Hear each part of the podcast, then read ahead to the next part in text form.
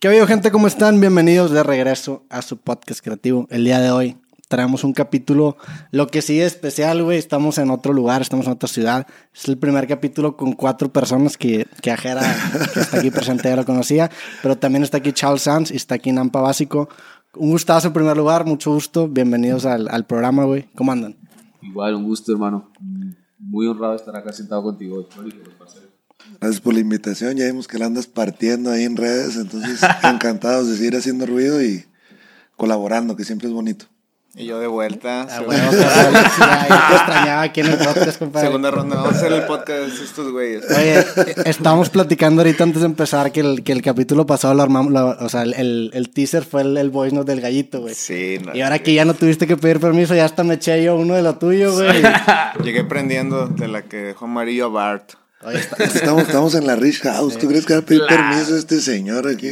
eh, pero sí le di con cuidado, el chile sí estaba No, fuerte. está fuerte, ¿verdad que sí? Sí, a la no. Ni el, ni disclaimer me diste, güey. Solo los patrocinadores. Pero qué pedo, ¿cómo andan? Están presentando un nuevo proyecto que están sacando en conjunto. Creo que cuando sale este creativo sale en dos días el primer sencillo. Este, platiquen un poco de este proyecto, cómo se llama, dónde surge el nombre, güey, y pues por qué estamos aquí en este, en esta ocasión sentados en este estudio tan chingón, güey. Ah, ¿Quieres que arranque? Le digo, le cuentan. Abro punta y continúan Sí. sobres. Pues lo voy a contar así como es, ¿va? Porque eso es lo divertido de creativo. Yo ya le agarré la onda después de mi primera ronda. La rompiste, carnal. Este, mira, compré un cantón, entonces la feria la di en efectivo y de ahí nace la idea, porque yo estaba bien marihuano, pero soy marihuano productivo, no estoy como que tirado ahí al, al sillón. Compré una casa y terminé de pagar algo de mi mamá y dije, ok, ¿cómo, ¿cómo puedo generar si no hay conciertos, si el nombre de Jera está súper explotado en estos momentos porque pues he soltado un chingo de música y, y sacar música por, por generar ingresos a veces hace que no tenga buena energía. Entonces me fluyó la idea de decir, no tenía el nombre, pero dije, con los que más chido me llevo y que comparto un porrito, una cerveza y anécdotas y así, pues es Nampa y es Charles. Y ya y les mandé, en ese momento les marqué a los dos por WhatsApp y los dos me contestaron. Entonces ya de ahí me empecé a hacer así una película en mi cabeza de que pues los tres tenemos como al- algunos aspectos que alcanzan a agarrarse de la mano y otros no tanto, pero lo vuelve divertido. Y ya le hablé a Nampa, a Charles, hicimos una junta y el nombre, ¿quién lo decidió? No, pero sí también nos habla nomás y dice, nos habla y dice, síganme el rollo, síganme el rollo. y estaba viendo unas conversaciones que estaba mandando, aparte con, con la gente que estaba planeando, y dice, soy la única persona que puede juntar un disco a, a Carlos Yanampa. Y los puso contra las cuerdas y dice, tú nomás síganos el rollo cuando nos, nos- cuando nos iba a meter a la conversación a hablar con las demás gente. Y me dice, ¿y tú crees que el Nampa quiera? Y yo por dentro, pues Ojalá que sí. Ah, huevo. dándole. Entonces, estuvo muy chistoso como, más bien el Jera fue, síganme el rollo, tengo, tengo un buen deal por ahí entre manos. Y fue ir a ciegas y la verdad que, o sea, realmente sabíamos a lo que íbamos porque en mi proyecto funciona bastante bien las colaboraciones que, que Sí. hemos hecho Jera y yo.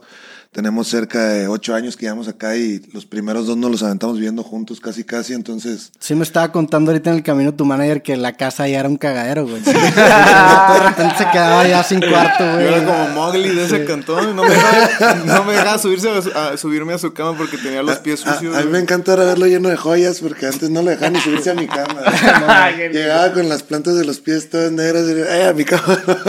y aparte tuve la oportunidad de, de- colaborar con Nampa hace, ya hace un par de, de añitos. Sí, como una años. Eh, una, ca- una canción que se llama Canela que gracias a Dios me dejó probar ahí un putazazazo esa en el canción. mercado colombiano.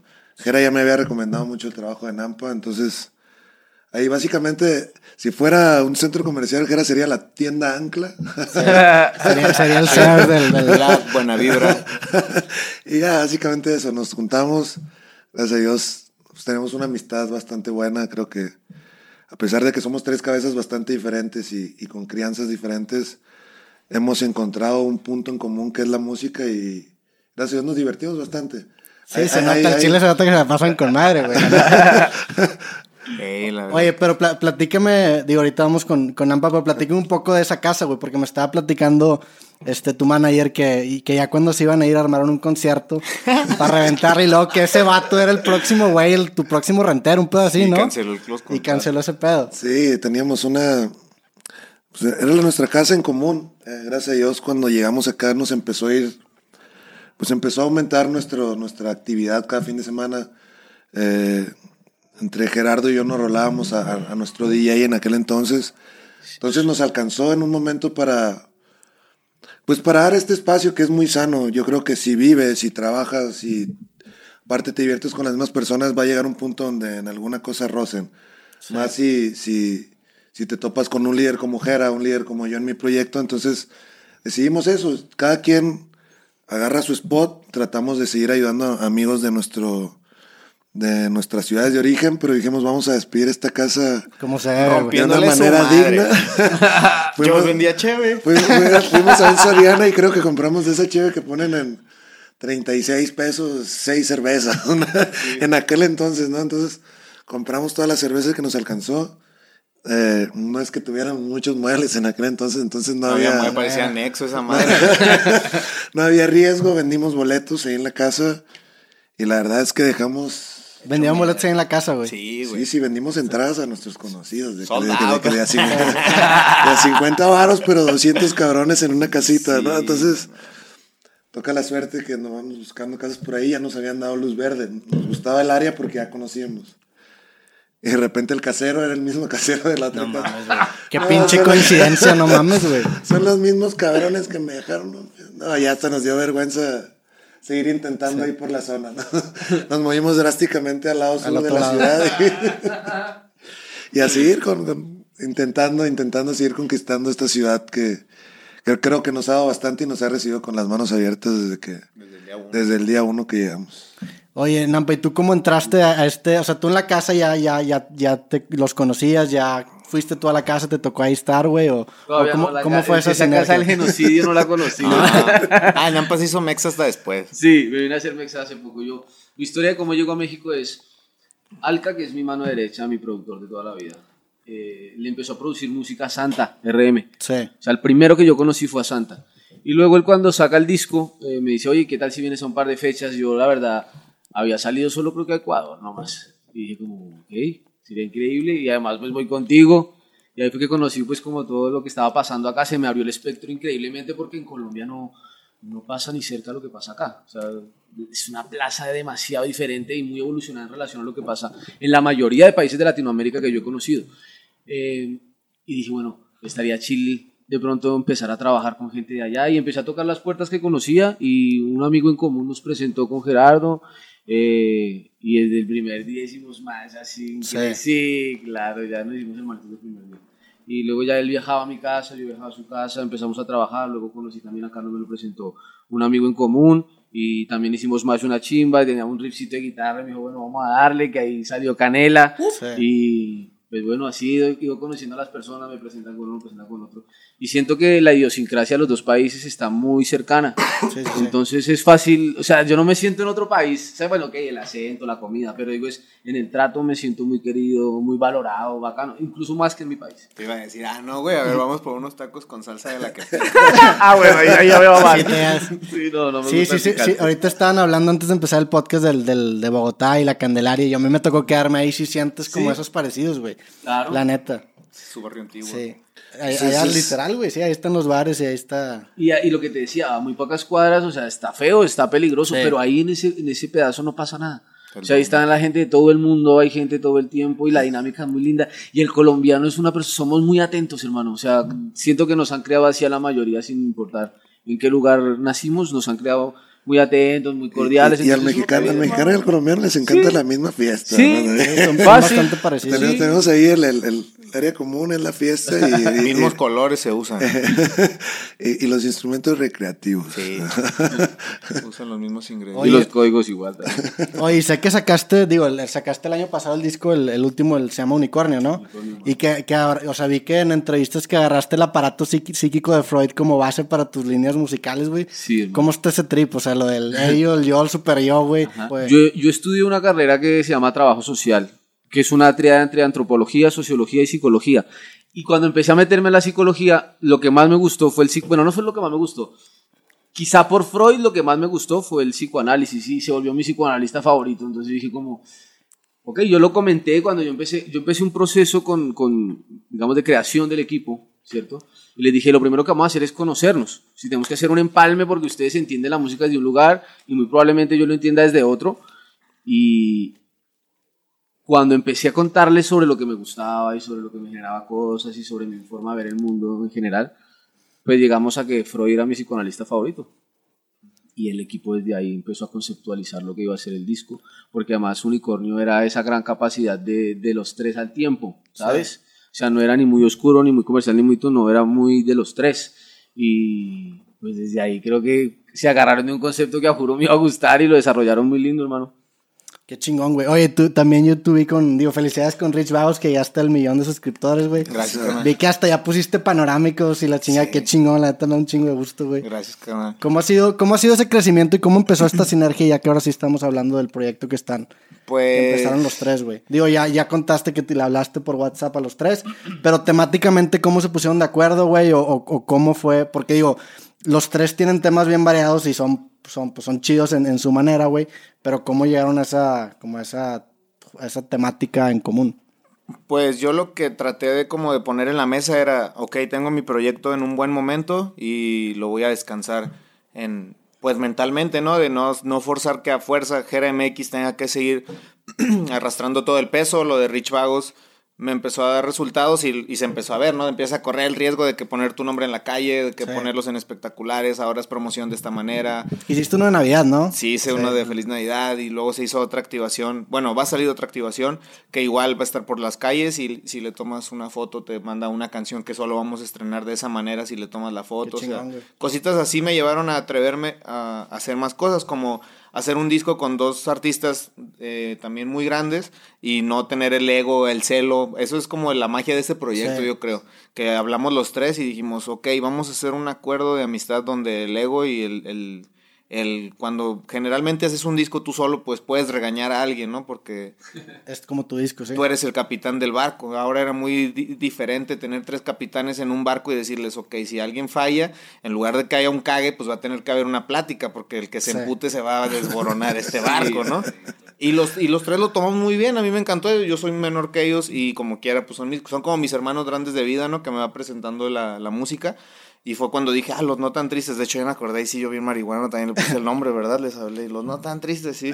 Fue, fue la esencia de, de- Queríamos poner a los aristogatos ahí que... Sí, pero... La conceptualización del disco, de hecho, es desde los aristogatos. Sí, Ok. sí. ¿En qué sentido? ¿En, el, en, De el- que- en de la que- estética, el de tema eran jazzoso? vagabundo tocando vagabundos, Y eso, y, gangsters, ma- y era- que cada uno tenía como su propia personalidad y la vuelta, ¿sabes? Es que realmente somos tonos completamente diferentes los Sí, sí, tres, sí. somos energías completamente diferentes. Entonces, lo que dice Jera es bien interesante porque te acostumbras a eso, a liderar un proyecto, a ser el jefe, a que se haga lo que tú digas, o a veces acostumbrarte a que tu mismo círculo te diga lo que quieres escuchar.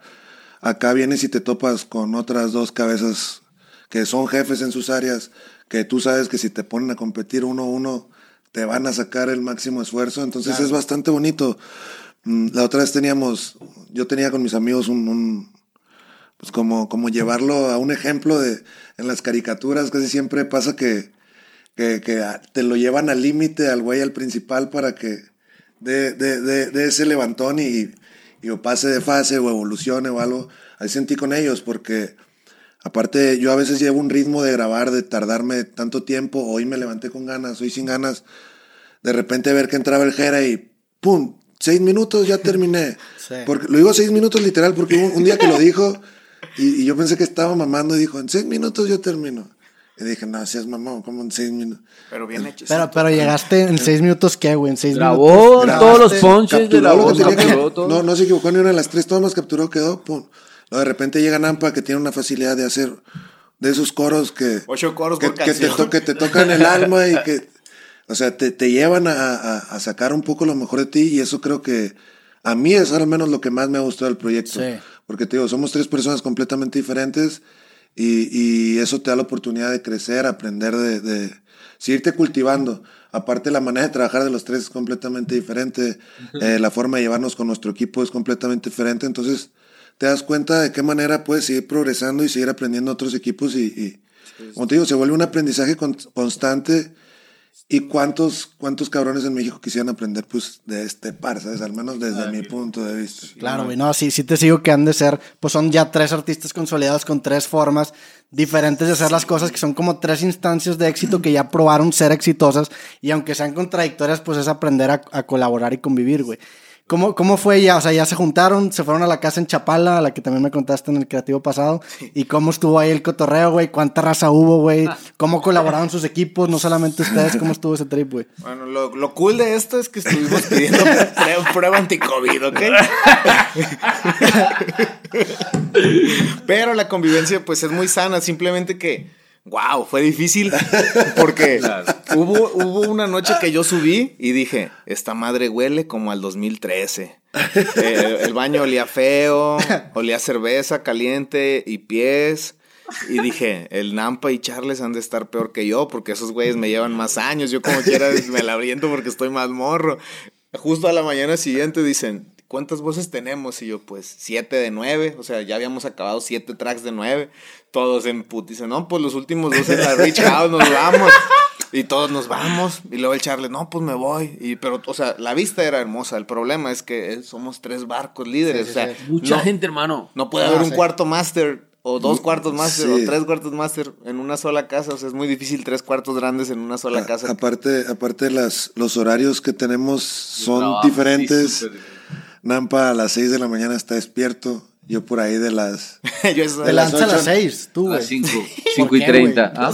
Y, y que el, el día, el, el día, el día de antes, o sea, día antes te duermes temprano, güey, o... Procuro siempre dormir temprano, Ya. hermano. Pero, o sea, pues, tienes tu pero- rutina ya bien hecha. Pero también tengo que entender que la dinámica de ellos es diferente Sí. y debes adaptarte un poco. Entonces yo, pues, para mí trasnochar es a las 12, hermano. Yo a las 12 estoy así como que... Sí, pero pues como que les cumplía, como que aquí estoy, lo vamos a hacer hasta la hora que ti. Pero yo a las 5.30 mi cuerpo se despierta a las 5.30, hermano. ¿Y cuánto tiempo llevas haciendo eso, güey? O sea, ¿todo el tiempo siempre ha sido tu estilo de vida? Hace unos años, hermano. Me ha tocado trabajar muy duro toda la vida. Entonces hace unos 6 años, sí. Mi cuerpo se levanta. Y, a- y aquí, digamos, en mi casa, yo a las 5.40 empiezo a ver el sol, más o menos. Digo que yo despierto al sol. Entonces abro el blackout y siempre veo nada temprano. Aquí son las 7 de la mañana y no ha amanecido. y Yo no lo puedo creer. Yo digo, Dios mío, son las 7.30 y está oscuro. Esa hora ¿Sabes? apenas voy en la segunda No, no, vuelta. y- y yo le comenté al Jera un día, güey, la neta, yo me paro a las 4 de la mañana al baño y me vuelvo a dormir, güey. O sea, Es, es rutina siempre, sí, güey. rutina. A las 4.20 estoy echando el porrillo, pero a 4.20 de la mañana. Ok. Ahí me dicen, "No seas mamón, ¿cómo te vas a parar? Bueno, entonces un día que este güey agarró la peda, yo, yo me fui a dormir. No, no me duermo tan temprano como mi carnal aquí, pero una hora y media después que se vaya ya tengo sueño. O sea, tenemos como dos horas de diferencia nomás Eh. en el horario. Pues salí al baño, güey, a esa hora pues, nunca hay nadie despierto. o sea, salí todo dormido, güey, y me de repente me acerca, Skinny, no, no, no".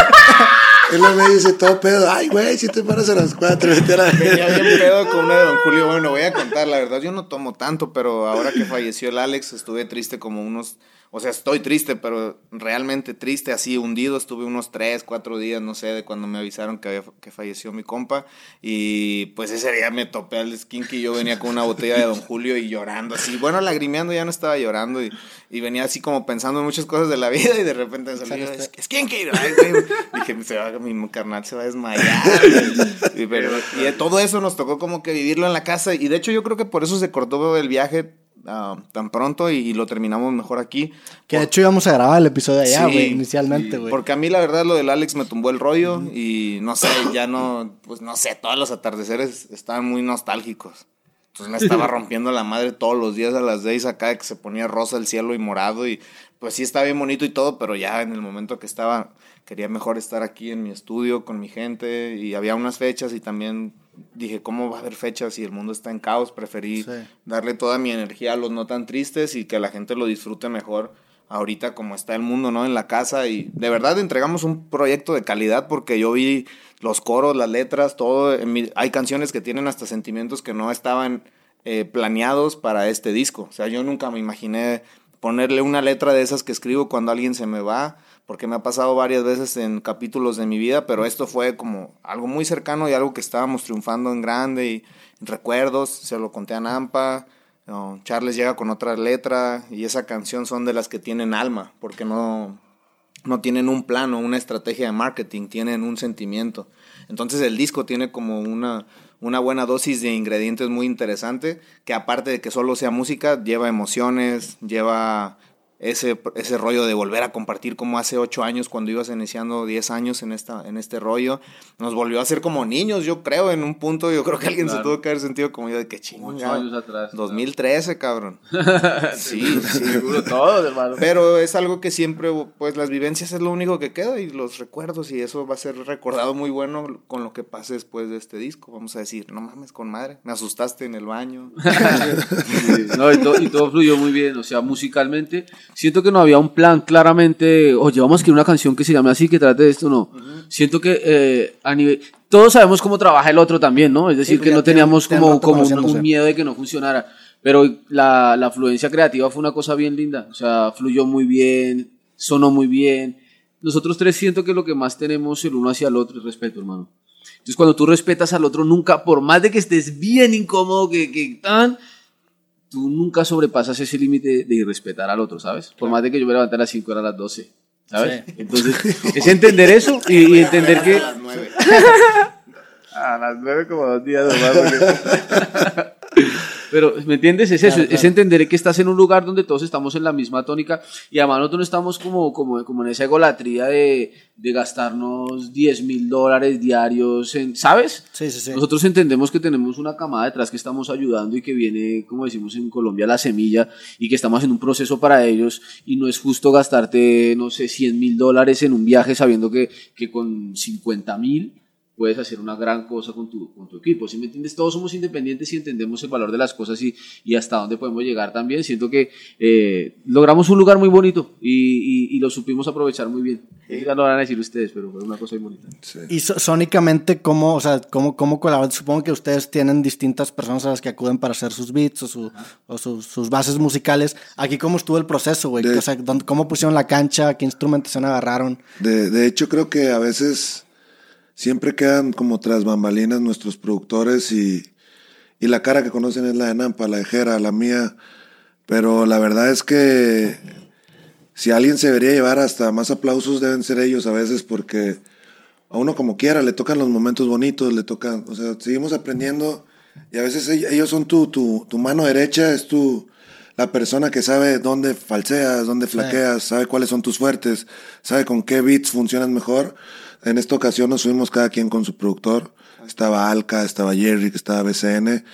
Y, y que nosotros también entendemos que, que la cara vamos a hacer nosotros siempre y eso, pero, pero esas personas a veces, yo creo al menos, ¿no? Que deberían de llevarse un aplausito más grande, porque a fin de cuentas ellos tres fueron los que lograron esta sinergia. O sea, yo sé muy bien el estilo de, de, de- de rapeos de Jera y los beats que le gustan. Yo también entiendo la- los métodos de componer de Nampa, el estilo musical.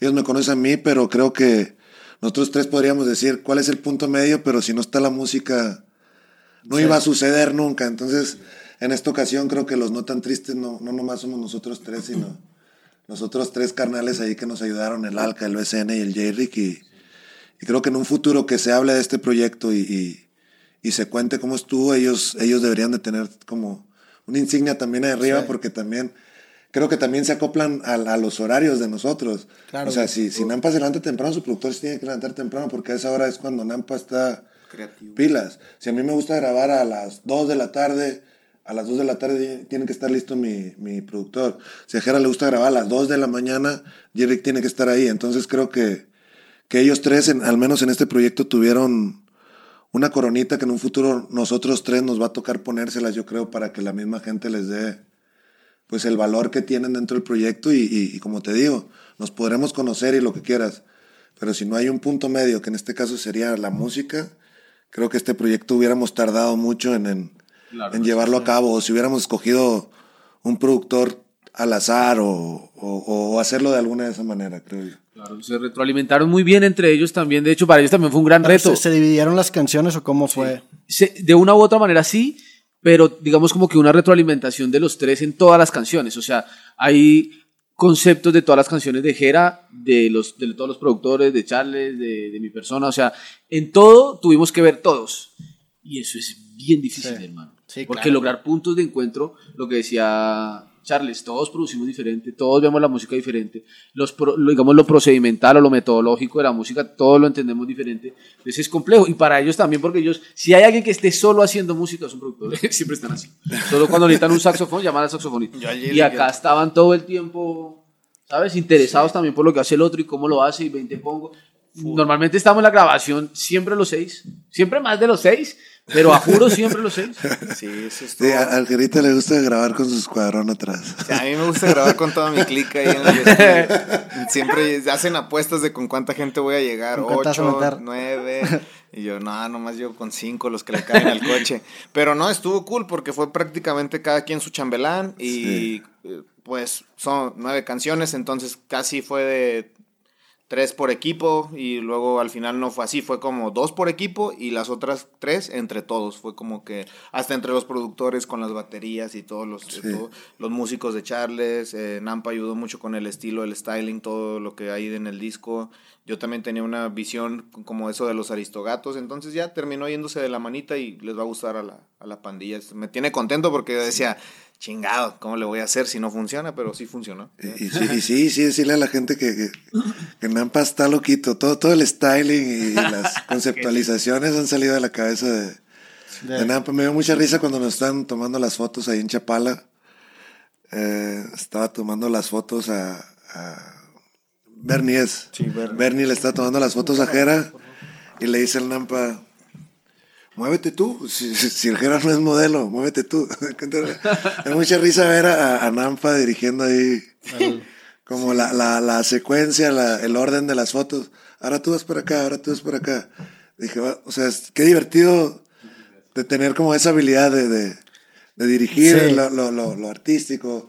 No sé, si tú te ves a ver, a ver los videos de Nampa, es muy conceptual todo.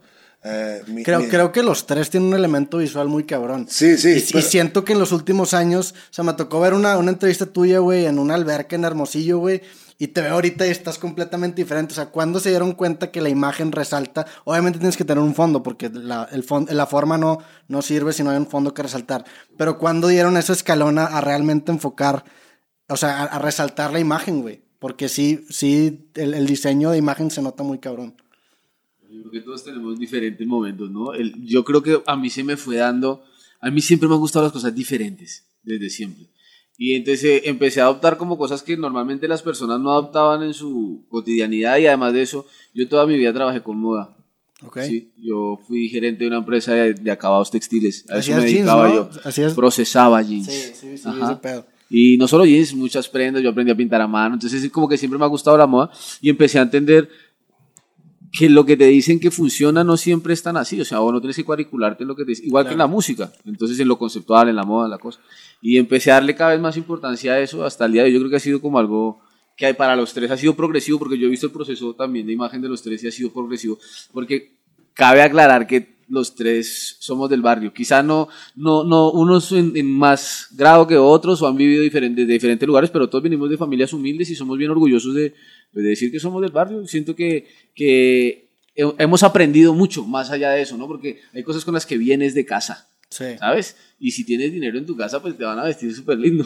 ¿sí? Sí. Y luego si no, pues bueno, ya sabes. E- Eso está, está bien chingón porque también vi en una entrevista que el, el concierto que hiciste recientemente, que, que lo autoproduciste, que era un el concierto más grande. ¿En dónde fue? Perdón, se me fue el nombre del... Bogotá, en la arena. Ajá. Movistar Arena. ¿Cómo es, ¿Cómo es escalar? un- digo, algo que me gusta a mí mucho del rap y lo he dicho bastante, es que creo yo que el rap es el nuevo punk en el sentido de que la, esta ideología de DIY, de hacerlo tú solo, ahora se permea en los raperos al punto de que ya crean sus propias disqueras y producen sus propios proyectos, güey. ¿Cómo, ¿Cómo ha sido ese crecimiento ahorita que el género está muy, pues ya bastante más consolidado que antes? ¿Y cómo mantener esa independencia versus meterte ya en una infraestructura más grande con, con una disquera? O sea, ¿cómo lo han, cómo lo han seguido manteniendo ya a este nivel? Pues bueno, lo- digamos que lo del concierto son cosas que tú tienes que abanderarte de procesos y enseñarle a los otros rappers y al resto de las personas, porque todavía, por más de que el rap está en una posición muy favorable, tú le dices a una mamá rap y de una vez imagina, a cualquier persona que no, que no escuche rap le dices rap y, Sí. y- y se imagina ciertas, incluso nosotros que estamos hace tanto tiempo y que, que entendemos de la transición en la que estamos, a veces nos dicen, uy, y uno dice como, uy, no, ¿sabes? Dentro del mismo espectro del rap, porque entendemos cómo funcionan ciertas cosas. Entonces, Yo he sido un abanderado de la independencia. ¿Por qué? Pues porque entendimos el negocio. Básicamente las disqueras te roban, hermano. Sí, Sí, las disqueras te dicen, totalmente. te voy a prestar una plata al 80% de interés. Sí, es algo así. Sí. Sí. Y además voy a poner un equipo que no sé si te se interese mucho en ti, pero, pero pues te voy a poner porque igual acá somos 10.000 artistas. ¿Cómo le van a poner cuidado 40 profesionales a 10.000 artistas? Bueno, no sé, en fin, no me parece que, nunca me pareció un buen negocio y creo que nosotros aprendimos a hacer negocios antes de ser músicos. Porque cuando tú, ya sabes, ¿no? En el Por barrio necesidad, aprender, sí. hermano, lógico. Entonces tú dices como, "No, esto que me plantean para mí no tiene pie ni cabeza, ¿no? Y, y el, y el argumento es, es que así es, así funciona. Pues así funciona, pero no Para funciona para mí. ¿Sí me entiendes? Sí, claro. Así nos dimos Amor cuenta todos de cómo era el negocio. Por amor al arte. Y llevarlo al lugar es hasta donde lo quieras llevar. Porque en mi país, por ejemplo, lo que te decía, es muy difícil. Soy el, primer, el único músico independiente que ha tocado en el Movistar Arena, quita que sea rapero. El único músico independiente. Qué En cabrón, Colombia güey. es otra vuelta, hermano. O sea, en. Colombia, yo fui con mi hermanito, fue mi único invitado. O sea, el único que hizo show aparte de mí fue Jera. Y, y lograr algo así, hermano, es muy complicado. En mi país, o sea, no es como acá que tú donde te pares dos mil, tres mil personas. No, papi, eso es supremamente complejo. O sea, músicos de mucho renombre meten dos mil personas, tres mil personas. Por supuesto, sabes que hay un mercado detrás que no deja que, sea, que sea, se vea así, pero es básicamente eso. Entonces tú eh, es llevarlo hasta donde quieras llevarlo y abanderarte de procesos y decir, mira, los rappers independientes podemos hacer esto. Y ahí entonces ya empiezan otros me decir, oye, ¿qué hiciste allá? ¿Cómo Sí, sabes? Claro, empiezan a, empezamos a hacer ruido, como dicen los parceros. Y es, y es una bandera que nadie te va a poder quitar, ¿no? También creo que, que a fin de cuentas es palomear algo más en el currículum y, y, y darle pues la oportunidad de ir como labrando el camino para los que vienen atrás, como a nosotros nos tocó ser pues los que seguían de los cuando no se cobraba de esto, de- Sí. pues el underground que se le llamaba, ¿no? Pero que realmente forjaron un camino, que lo fueron labrando, entonces ahora nos tocará a nosotros dejarle todavía más, más accesible, más fácil a las a los más chicos o a las generaciones que vienen que cada vez entre más chicos tienen más números y, y más alcance y, Ya nacen y con no tienen, cuadritos. y, y no tienen que tomar no tienen que tomar un curso de cómo funcionan las aplicaciones no tienen que entonces Ya no tienen es que- increíble entonces ah, de alguna manera nos tenemos que meter a los libros de historia Sí, ya. Sí, toca. Pues todo eso lo vas agarrando con, por ejemplo, el estilo, la manera de pensar, la independencia, todo lo vas agarrando con puras vivencias, con puro colmillo. O sea, yo me he visto como me imaginaba de niño, solo no tenía dinero para ir a la tienda, pero, pero así me imaginaba que me podría vestir de negro, siempre con cadenitas. y Bueno, lo de las cadenas obviamente lo, vas, lo aprendí en Los Ángeles y con la primer disquera que tuve tenían como esa cultura y luego la ropa también te vas enterando de en cuál tienda eh, venden la camisa que viste en tal película o tu estilo lo vas dominando completamente, pasan los años y después pues ya llega al otro nivel, ¿no? O sea, si dominas tu estilo y dominas tu carrera y te sientes capaz para dominar tu independencia, como dice Nampa, completamente, pues puedes empezar a sembrar en más macetas semillas de artistas independientes o de artistas que tengan el plan de crecer unos 3, 4 años su carrera y después decidir cuál es su mejor opción, pero no es como que salga del- de, la nada y que todos puedan, porque creo que está pasando ahorita un error de que muchos agarran y dicen, yo también quiero, pero primero deberían de, a muchos deberían de pensar como, ¿qué sucedió para que él pueda hacer eso? ¿Qué, qué proceso tuvo que vivir? Es como si yo mañana digo, ah, yo quiero mi podcast porque a Roberto Sí. le funciona. Entonces, el mío, se, el mío se va a llamar eh, Creativo 2. Y, pues, toda la Recreativo. Hipercreativo. la Recreativo, decir- la raza va a decir, pues eh, nos caes bien, güey, pero ya existe eso que nos estás enseñando. Sí. Y eso es muy importante y a veces se pierde mucho de vista que piensan que no tiene magia y sí tiene su magia. Cada quien tiene su poder en el mundo. A veces me da risa cuando tiran hate. Yo nunca contesto y cuando contesto es porque ando de malas. Y, y, no sé, tiran un, un hate así muy innecesario y pienso, si ese güey que está opinando mal de mí, si, si, él, si él quisiera rapear y lo estuvieran entrevistando aquí, quisiera que en los pinches comentarios le pusieran, eres el mejor, güey, qué bueno que te esforzaste y lo lograste. Él quisiera eso para él. Sí. Pero mucha raza que habla por la computadora no quiere nada para nadie. Ese es el problema ahorita. Pues todo está en su casa, todo Bien es por fácil computadora. hablar atrás de Sí, bonito. pero tiene su chiste y su magia ser tal güey. O sea, no es como que ya digan, ah, yo quiero ser el Jera, yo quiero ser el Nampa, yo quiero ser Roberto, yo quiero ser el Charles. No, hay un proceso y cuando yo leo esos comentarios solo pienso, si ese güey en lo que sea, diseñador, doctor, grafitero, cirujano, si tuviera una red social, estaría esperando que le pongas, te rifas con madre, pero no se ve del otro lado, pues. No, sí, y creo muy cabrón que parte de, la maestría en cierta área es hacer que se vea fácil. O sea, creo que es un ciclo en el que empiezas en la simplicidad del principiante, luego te vas a como una complejidad en, el, lo intermedio y regresas a la simplicidad una vez que ya dominas de cierta forma tu carrera. Y sí, sí lo sigo mucho con el tema independiente, güey, porque sí, a lo mejor te tardas más tiempo, es más difícil, pero también el hecho de que tú lo hayas empezado desde cero y hayas empezado a hacer todos los procesos que conllevan el proceso creativo integralmente, te da un entendimiento bien cabrón. O sea, ya están en donde están, pero aparte están parados de una forma bien sólida porque ya, o, sea, entienden cómo funciona la, la, infraestructura en la que están parados. Si te metes una disquera y te intentas saltar todos esos pasos, pues sí, a lo mejor estás para una plataforma, pero no sabes quién la construyó, no sabes de qué está hecho y si se cae no vas a poder Levantarlo. levantarla de nuevo, ¿no? Y, y, también estuvo bien divertido que nos tocó pues crecer en unos tiempos completamente diferentes a estos. Chuf. Nos dejó disfrutar la cultura del hip hop como tal. Sí. Ahora los, los, los, más morros cuando, cuando te ven o les das la oportunidad de hacerte una pregunta, o sea, la primera pregunta es, ¿cómo le haces para tener tantos seguidores? Sí. ¿Cómo le haces para tener tantas reproducciones? En nuestro tiempo, gracias a Dios, una rola no se basaba en, en para ser buena, qué número tenía de reproducciones o, o, o, en cuántos lugares sonaba o cuántos Grammys tenía, no sé.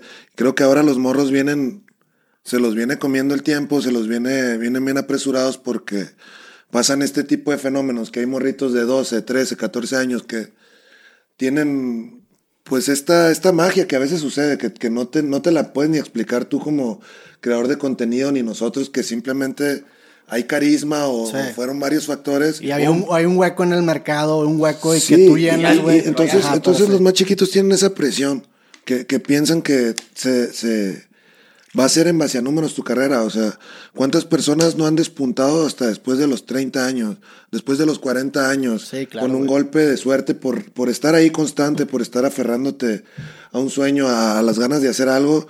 Creo que los morros de hoy traen ese reloj súper apresurado, están pensando en el paso 2 sin siquiera disfrutar el paso 1, que es cuando no tienes presión de nada, puedes hacer freestyle con tus amigos y nadie te está viendo mal. Sí. ¿Por qué? Porque lo estás disfrutando, te estás divirtiendo. Puedes hacer la peor rola del mundo y nadie te está viendo y no va a pasar nada. Comer pizza ah, todos los días del mes. Sí, entonces, entonces pasa, pasa eso. O, o sea, los morros piensan que, que tienen que ir al ritmo que, que, van las cosas y la verdad es que no, o sea, lo divertido de la música es eso, cuando no tienes la presión, claro. cuando estás con tus amigos divirtiéndote, uno sacando el beat más feo del mundo, tú rimando y tirándole mierda a un güey que ni existe, haciendo canciones de amor para morritas que ni sí. existen. Eso es lo divertido.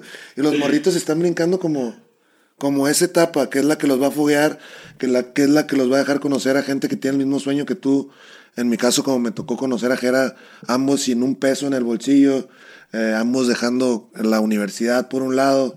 No sé, creo que esa etapa de, de, de, de, toparte con gente que piensa lo mismo que tú, que, que va para lo mismo que tú, creo que, que esa etapa se están brincando los morritos y piensan que, que es en base a, a, a, los números y a las reproducciones que, que pueden llegar como a ese nivel, siendo que todos en esta vida tenemos tiempos y ritmos completamente claro. diferentes. Y también es como ver el potencial de, de, tu trabajo. Creo que tú decías en una entrevista, güey, que escuchabas tus primeras canciones y a lo mejor estaban desafinadas o tenían ciertos errores, pero le veías el fondo y le veías como el potencial para poder crecerlos, ¿no? O sea, es, como hacer las cosas desde un punto de vista en el que dices, ok, a lo mejor no tengo ahorita la forma para manifestarlo, pero el fondo sigue estando ahí. Y a fin de cuentas, si no tienes ese fondo, no lo vas a poder escalar a esos niveles, ¿no? Se supondría. Y, y siento también que tiene mucho que ver, como dice Charles, con el afán que tienen los niños de de lograr, digamos, como que lo único que les has vendido ahora de que es el éxito. Hay una noción muy equívoca de lo que es el éxito. Sí. Bueno, o el éxito y la felicidad, mancomunadamente hablando, ¿sabes? Es como, como ellos ven que la gente que todo el mundo admira tiene muchos seguidores y que vive de ciertas maneras, creen que eso es ser exitoso y que el hecho de estar en ese lugar y tener ciertas cosas les va a dar felicidad, ¿sabes?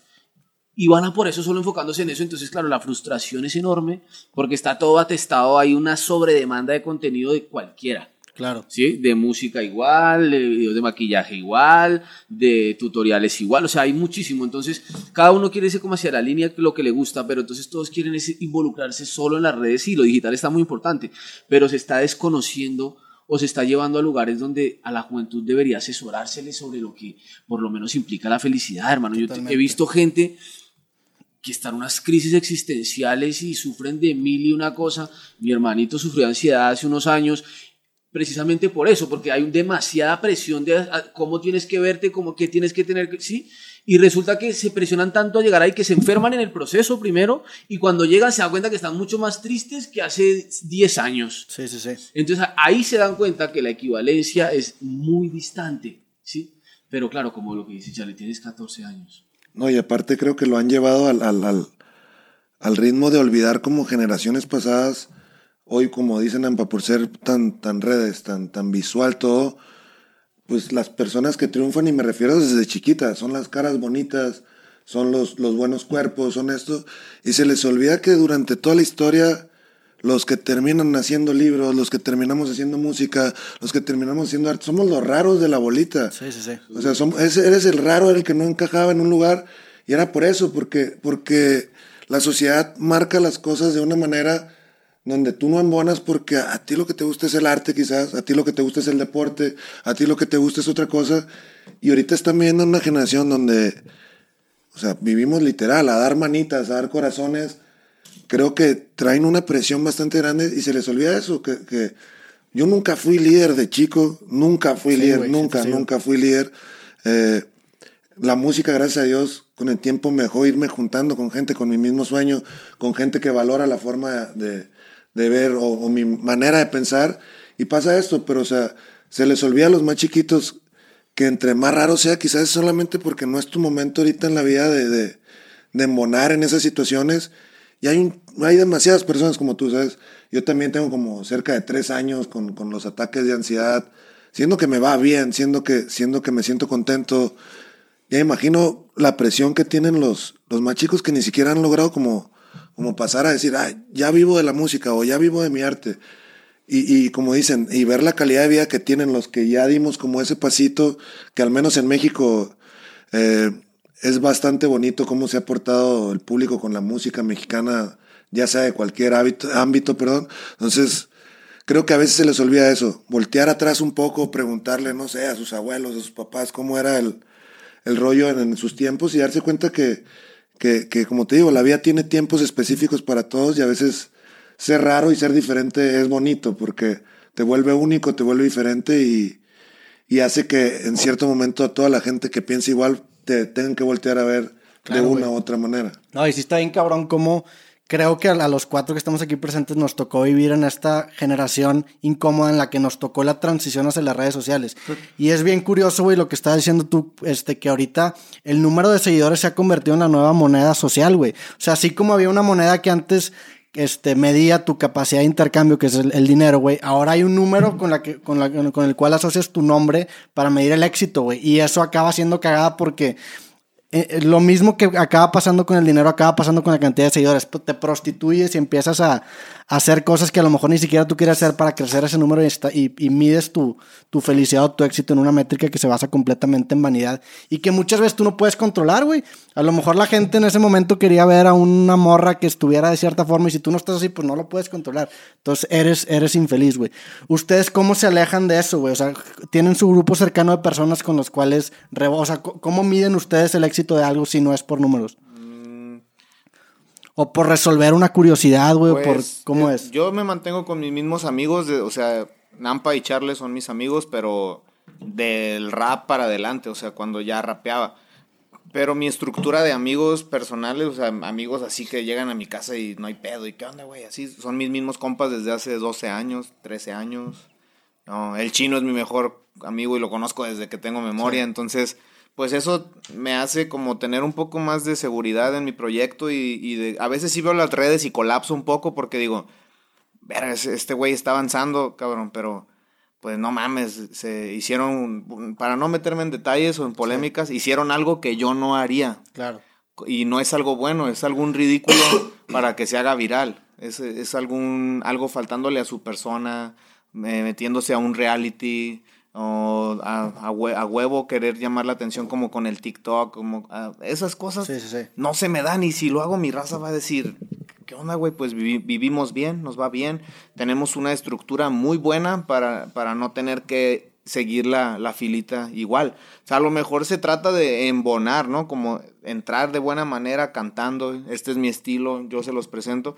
Pero yo no podría hacer muchas cosas que pide el medio y por eso yo no busco ser el número uno. Yo creo que ya lo hablamos en el Sí, podcast sí. pasado porque no me da la, la, la- no me da como mis valores o mis principios de buscar ser el número uno a costa de sacrificar todo lo que he batallado en mi vida. O sea, tengo una historia bien chida que, que me voy a llevar cuando me muera, como para transformarla y, y volverme un güey que salga en todos lados ridiculizado, eh, haciendo cosas que no me nacen de corazón, solo por números, números, Claro. números, números, y que al final es la nueva, sí es la nueva moneda, porque antes yo ni siquiera tenía celular, no me podía estresar si un güey me daba repost o no.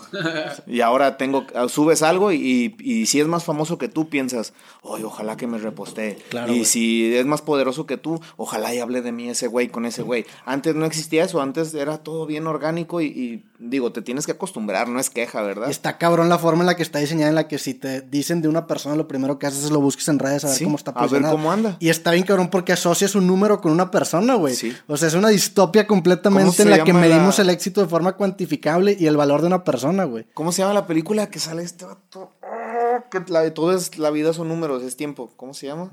La Todo de... el tiempo, una madre. Sí, que sale eh, Justin Timberlake, ¿no? Timberlake. Sí. Sí, sí. Bueno, así- así está pasando ahora Es con las mamada. redes, de que cuánto, cuántos likes tienes, eso es lo que vales. Porque hay un ejemplo muy claro, si tú vas a un lugar y, y tienes un cierto número de seguidores y pides de comer, Ah, yo, yo la apliqué en Tulum, fui la semana pasada. y en Chile la apliqué en cabrón, digo. a huevo, a huevo, Ay, todo el mundo Pero, yo creo que la forma sana, obviamente no te puedes hacer el pendejo y decirle que, güey, ese pedo no, no funciona. Simplemente Sí es, funciona. es estar consciente de que tienes que disociar tu identidad personal de tu identidad en redes, ¿no? O sea, disociar completamente tu número.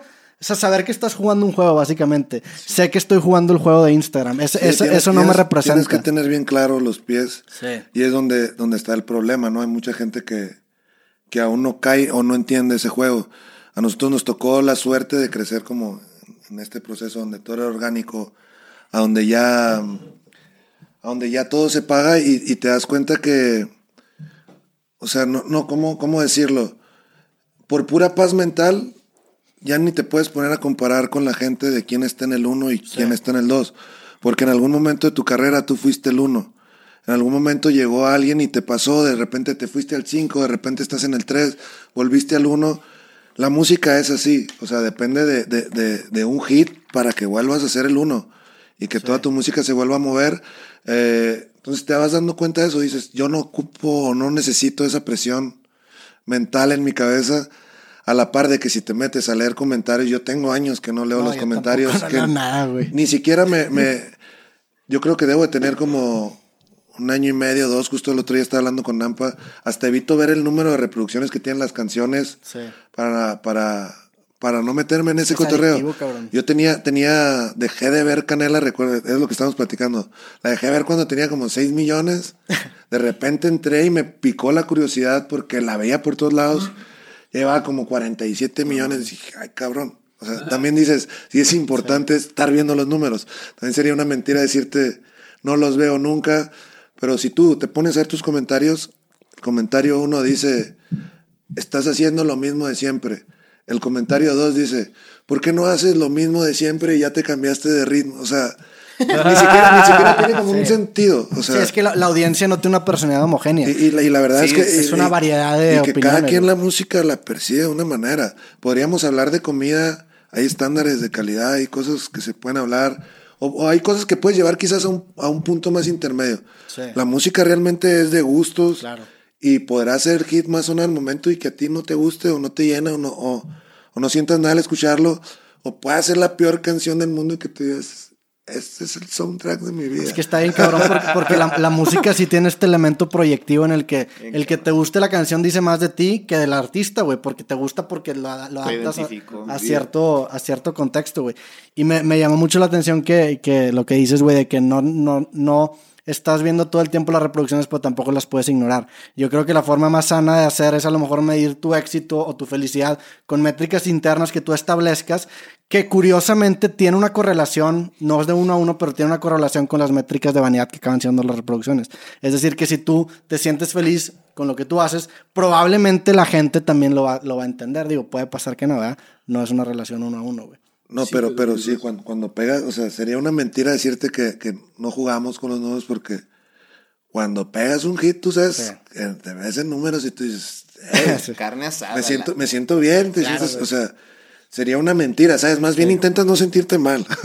Yo creo que sería el punto de intentas sacarle lo malo, porque cuando pegas un, un batazo o llega un contrato nuevo o llega una oportunidad como hacerlos no tan tristes, a huevo que tienen que ver el número los tres para saber qué adelanto vamos a pedir y que lo podamos... pa- O sea, los números te sirven Claro, y te abren puertas. O sea, si en el momento que llegamos acá a Guadalajara, el Jera me hubiera dicho, vamos a un restaurante así como andamos vestidos y nos van a entender igual de bien. Y va a pasar, no le creo, ¿sí explico? Ahora sé que es cuestión de que algunos de los meseros ubique quiénes quieren que se corra la voz y sabemos que nos van a tratar bien. Pues o sea, sería una mentira también decir que no le sacamos el, el, el jugo y el, y, el, y el provecho necesario, obviamente tratando pues de aplicarlo a la música, que es, que es nuestra tirada principal. y- Pero es con mucha integridad porque pues estás haciendo el jale bien, no vas al restaurante para que te traten bien. Tú vas al restaurante porque dices, ah, ya, ya le chingué siete días. Sí, pero- pero- voy a ir a comer hoy con toda mi raza. Bueno, Pero yo- como andábamos vestidos, fue que hubiéramos llegado Ah, no, en, sí, en no, el no. polito todo madreado. Salió una letra a mi cámara. ¿Sí me sigues grabando, cámara? Ahorita se, se, se resetea. Así está. Que. Yo creo que no he visto mi cámara desde que empecé. Yo te estoy monitoreando desde aquí, Cushi. ¿Ya Te ves volviste? bien. ¿Volviste? Estoy viendo tu tejana desde que... Volvió a mi bebé. Regresamos al, al, al podcast, güey. Re- regresando al, al, al, al proyecto, güey. Líricamente, ¿qué temas trataron, güey? ¿Qué- ¿En qué se metieron? ¿Hubo una junta en la que, "Ay, ¿sabes qué? Vamos a hablar de esto? ¿O nada más cada quien interpretó la, la, la canción o la, la música a su gusto y armaron sus líneas, güey? ¿Cómo fue eso? fluyó, como te decía ahora en un principio, fluyó muy lindo. Teníamos, cada uno tenía, y cuando empezamos a pensar en el proyecto no tan tristes, empezamos como con las ganas de, ah, vamos a hacer algo. Y cada uno mandó como un par de, de ideas, así como notas de voz y la cosa, pero no, no había como mucho en concreto, eh, más que un par de ideas ya consolidadas.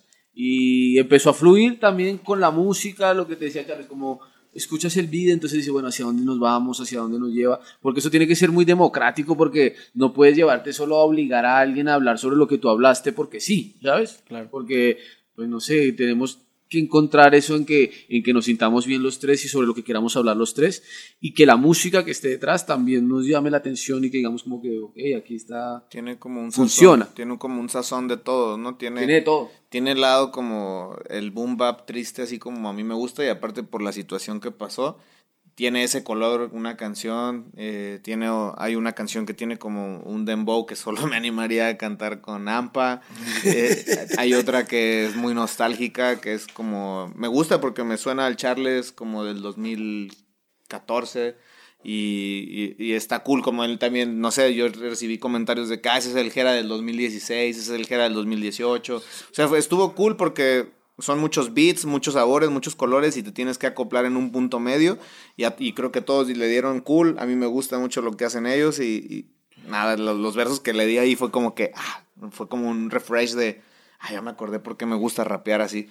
Y, tam- y también como estar recibiendo el coach también, o sea, porque a fin de cuentas, o sea, llegar y que me diga, Jera, entraste diferente en esta pista, me gustó. O Nampa, que aquí me estuvo dando como un par de tips para lograr cosas más melancólicas, no sé, está divertido también que te estén coachando otras dos personas que sabes que hacen cosas bonitas. O a Jera en una de... Nos grabamos un tema súper rapero, donde le dijimos a Nampa, oye Nampa, tenemos muchos coros tuyos, queremos el Nampa rapper, salió. De repente llega Jera y también agarra la pista y le está diciendo a Jera, Jera, necesito que rapees Jerita 2014 más. Y en corto la agarró. No le dijo a nadie, Está, sí. está bien divertido conocer a- a también la manera en que le dimos como en el pasado Sí. y decir, oye, esta canción me gustaría ver un, a, un, a un Charles del, del 2014, a un Jerita del 2013. No sé, es divertido como también tener esas referencias de tantos años conociéndonos y, y- y decir, ¿qué tal si regresas a esto cuando le dabas de esta manera? cuando ta, y fue divertido, o sea, recibir indicaciones, como te digo, Nampa acá me estuvo dando un par de consejos. Caigo en el mismo punto que dice Jera, eh, los dembows acá, pues, o, o los ritmos más, Más tirándole al dancehallcito. yo creo que el que nos puede guiar por acá es Nampa para entrar bien. Yo solamente había experimentado una vez en esos ritmos, me gustó. Ahora creo que con Nampa nos, nos va a llevar un poquito todavía más de la mano y creo que va a ser algo bonito. Qué Son, bonito. son temas completamente diferentes los nueves. Todos son diferentes. Y, todos son diferentes. Y- y como dijo Jera, Jera tiene este, este como el rap más gangster que vienen los, las batacas más golpeaditas. Obscuro. Lo mío más, lo mío más, un poco más noventero con más samples, Nampa más guitarras, entonces es bien divertido porque nos, nos, nos hicieron salir de la zona de confort. Y, pero, pero bien coachados. Entonces, te sacan de tu zona de confort, pero sabiendo que alguien que domina esa zona te va a Sí, guiar. va- Entonces, vas a un terreno en donde alguien ya, ya Sí. tiene una maestría, entonces Sí, va- sí, sí. güey. ¿Cuál es su favorita? ¿Del disco? Sí, a ver. A ver, a ver. Aquí Ya, ya es entrevistador y gerita. ¿Tiene Es ojera? que yo ya hablé un chingo en el podcast pasado, ya también me La más favorita. Uf, hay varias que me parecen muy lindas. Pero una. Yo le voy a apostar a Penitencia. Penitencia es muy bonita porque fue la primera que leí un zorro. Yo le he puesto a esa. A mí la de los no tan tristes me parece tan tristes. Y el de Dembow también me parece increíble. Me causa mucha intriga el dembow, tengo que ser sincero. Me quiero, quiero escuchar esa canción afuera. Tienen que escuchar como Creo que va a ser de las últimas. Dembow. No sé si es mi favorita porque ni siquiera he escuchado la estructura de la canción. Eh, sé que el Alca va a ser ahí una locura de seguro. Yo voy a mi caballo negro. Nah, Eh, penitencia, carnal. Es- es- quedó chido, la neta. Qué chingón, güey. Y, y, y la de No se sobrepase me gustó mucho. Porque la van a, van- aparte del video, va- van a ser unos niños recreándonos a nosotros en, en pequeños. No sé, la neta sería una mentira decirte una. Me, ha- me han Es gustado difícil, bastantes es porque difícil, en varias me sacaron de mi zona de confort. Como hay una canción que se llama Invisible que acá Nampa sacó la idea, el, el beat tarda un rato en que vuelva a caer el golpe y a fin de cuentas me gustó el resultado. Me gustó mucho acá en la que Jera tira unas líneas de homenaje a, a Malverde porque es un rap completamente Jera y es un rap que no me disgusta a mí, pero tengo mucho sin calarlo. Me gustó cómo me sentí en esos ritmos, aparte después de que Jera abrió punta en la rola, tuve ahí un par de, de, de maneras de ver cómo se agarraba el beat. Entonces, varias, sería una mentira. Hay, hay varias que me gustan. Y, y creo que la planeación que traíamos terminó siendo otra completamente diferente. Las cosas que sucedieron, la manera de estar no a distancia y ya todos donde mismo. Claro. Creo que, que, que, que va a ser algo bastante bonito, que la gente va a recibir bastante bien. Y creo que lo más divertido va a ser que va a haber temas para, para un sinfín de cosas. Cosas bonitas, cosas tristes, eh, enamorados, eh, baquetones, va a haber ahí de, Los no tan tristes. de todo, de todo, de todo. de todo. Que digo, siento que el- este tipo de proyectos, digo, podríamos decir, o, o creerían ustedes que se hubiera armado este proyecto si no hubiera sido por la pandemia, o la pandemia, digo, obviamente fue un personaje muy importante, pero se veían haciendo ya este proyecto previamente o no. No, al chile, bueno, o sea, al chilazo así, porque luego pues puedo hablar bonito y decir, no, es que Nampa y Charles yo los veía. No, realmente, o sea, al chile fue porque yo dije, este movimiento se tiene que hacer ahorita que estamos frescos, que todavía eh, tenemos una jerarquía muy respetable los tres, pero estamos en un momento donde si nos llamamos, nos contestamos el celular al primer timbre por el respeto que hay. Entonces, aparte así al chile de lo que está pasando en la música y los números, como dicen, pues yo dije, ¿es ahora o nunca? A los 30 nadie va... Bueno, yo a mis 30, ellos van a tener 30. Ya tengo qué. 30, me sentí tengo- mal.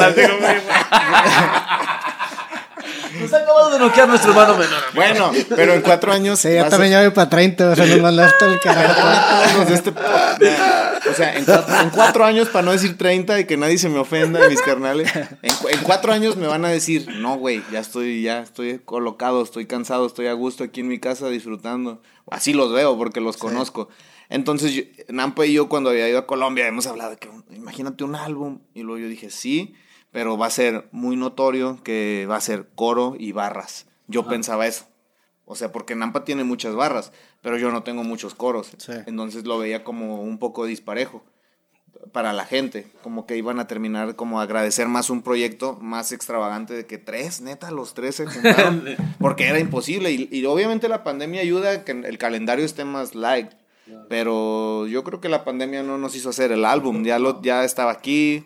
Yo tenía lo de, lo de mi- la llamada marihuana, esa es famosa esa llamada, porque si no, no existiría el álbum y ya, al fluyó solito. Pero, ¿no? pero de alguna manera sí nos dejó disfrutarlo más, ¿no? Porque a, a como Sí. traías las giras tú, a como veo el calendario en Nampa, a como nos gusta trabajar nuestro equipo, creo que si hubiera hecho como dice Jera, sí o sí, porque es algo que Tenía que teníamos en mente. Pero era este año. Pero nos dejó disfrutarlo, Este ¿no? O año sea, lo o sea, catalizó, hizo que Claro, o sea sea, rápido. hacer que Nampa viajara desde allá, o sea, a- de cierta manera no es el factor principal, pero sí nos dejó, pues, disfrutarlo y, y, Sí, y no- vivir lo que... No que- fue a la rápida, no fue como llegar y déjame escribo las primeras 16 que se ocurran. Sí, Sí. no. Fue como, a ver, no, eh, déjame esta de tarea, güey, mañana. Y eso es ya importante en, en- cuando eres compositor. Es muy importante el- la, la atención que le pongas a una canción es lo que tú alcanzas a ver en esa canción, porque muy diferente que un güey diga, Simón, hago la collab contigo, va, sobres, pásame el vídeo, ahorita en siete minutos en caliente la saco. O sea, yo la grabé en seis, ¿verdad? Pero, pero, pero le metí, le No. metes interés. Eso, Sí. eso es muy difícil de lograr. ¿Por qué? Porque todo, pues no es un secreto que es una industria. Entonces, si la canción no va para tu canal y el split no está diseñado para que se divida, o sea, en este caso es diferente, ¿verdad? Obviamente hay, una estructura más grande. Pero muchas veces cuando vas a un feed, a un estudio con un, con un artista independiente o con cualquier artista, no piensas en tus mejores barras porque no te das el tiempo. Llegas, fumas la cerveza, sobres, güey, ahí está el beat, ahí está el micro, gracias, chido por venir, Kyle. No es lo mismo que estar encerrado y decir, no, esa, esa barra no, güey, ya la dijiste. O ese flow lo puedes hacer así. El coacheo, como dicen, y ese... Eso yo creo que va a terminar de marcarle la diferencia al álbum. A lo mejor no es como el álbum del siglo, pero sí va a ser uno de los primeros proyectos donde se rompió el ego, el celo, y, el, el, y el después, hambre y malo. después, después de ese seguro vienen otro par Sí, replicando sí. La, la idea. Y sería increíble porque además la motivación va más allá, porque también hemos hablado muchas veces con ellos y es como, nosotros nos tocó, o sea, no, tenemos colegas de esos que son supremamente radicales, porque venimos desde allá, pero también en el, en el camino nos hemos encontrado los que no son tan radicales y en el rap es bien complicado tomar esa distancia. Y el ego es increíblemente, Sí. en todos los espectros, no solo en el rap ni en la música, sino en todos los espectros. Entonces, lo que hablaba Ger al principio, cuando llegas, tienes una posición en la que te está yendo bien, es decir, no necesitas ir a cantar por 500 dólares a juro porque si no, no comes, ¿sabes? Entonces, manejar el, digamos, como que esa dinámica y decir, oye, no, quiero hacer una canción contigo, quiero hacer un álbum contigo y, y nos vamos a dejar direccionar entre los tres, todos tenemos igual capacidad de voto, igual. Eso es bien complicado porque es que no, no se hace en el rap. Eso no se hace. Sí, son, son los capitanes de su propio Claro, equipo y lo que te digo, y el ego no te permitiría. Y, y, de hecho sería un proceso. Si no hubiera sido con ellos dos y me dijeran, "O- oye, hay que hacer un, un disco con dos raperos, yo lo pensaría mucho. Imagínate que hubiera dicho, vas a compartir el mismo baño. No, no, con-". no. Eso fue su prueba de fuego. No, no, me aman estos güeyes. Sí, no, no, no, hermano, yo, yo no, no hubiera sido posible. Oh, el baño fue difícil. Aquí en Secretos, Eh, ya. hace mucho que un rapero del calibre así no compartió un baño, güey. Y aparte creo que, creo que eso, eso dejó de llevar el proyecto una manera bonita porque entre las condiciones yo dije, puedo estar con cualquier persona en la casa, pero con que me toque mi baño, baño personal. Todos Sí, yo, yo soy bien así también. Creo, creo que los tres dijimos lo mismo. Entonces llegamos, la distribución de la casa Estaba raro. era, era muy rara realmente. Ten- varias personas tenían que compartir baño. Entonces desde el momento que, que vi que ni uno puso un pero, dije, todos traen firme la cabeza a lo que venimos, lo que vamos a lograr y que va a ser un sacrificio, pero que nos va a meter... ¿Por qué? Porque no que sea un sacrificio realmente, porque hemos estado compartiendo baño con mucha más gente en algún momento de nuestra vida. pero es del Pero, ego. pero ya habíamos llegado al punto donde solo yo pongo mis nalgas en Sí, ese... sí, es el ego del que dices, yo ya no comparto porque ya me chingué un chingo de años en el underground ahí. Eh, y desde que vimos, es más, ni siquiera, te voy a ser sincero, ni siquiera las, las camas principales nos tocaron ni a Jera ni a mí ni a Nampa porque decidimos agarrar la parte de arriba porque abajo era donde estaba o el cotorreo, el convivio, el estudio. Desde que vi que el- pues dos personas, que sé el éxito que tienen, que sé lo que generan, que sé cómo les va, no hicieron ni un pero, yo dije, venimos a trabajar. Qué chingón, güey. Va Sí, a salir hermano. algo completamente grande y, y si en algún momento me pasó decir algo por la cabeza, dije, en este momento olvido decir algo, estos dos cabrones no están diciendo nada y creo que le dio lo que dice Jera, volvimos a ser los niños, que a ver cabrón, tú mate el rollo y, y todos donde mismo, había áreas donde había mucha gente y no olía de lo, de lo más bonito que así. Entonces, no sé, es, es- es divertido, es divertido, pero lo más bonito es eso, como dice Nampa, el respeto y, y que creo que nos, nos dejó generar algo. No, pero con madre que lo acabamos en ocho días. Sí, sí, sí, no, pero es que quedó muy lindo. Y si no hubiera sido de esa manera, la gente a veces tiene una falsa idea de que los raperos estamos desocupados. O sea, que solo fumamos marihuana y tenemos sexo, en lo que no hacemos nada más en la vida. Y te digo algo, tener una semana libre, yo hace muchos años no tengo una semana libre. Sí.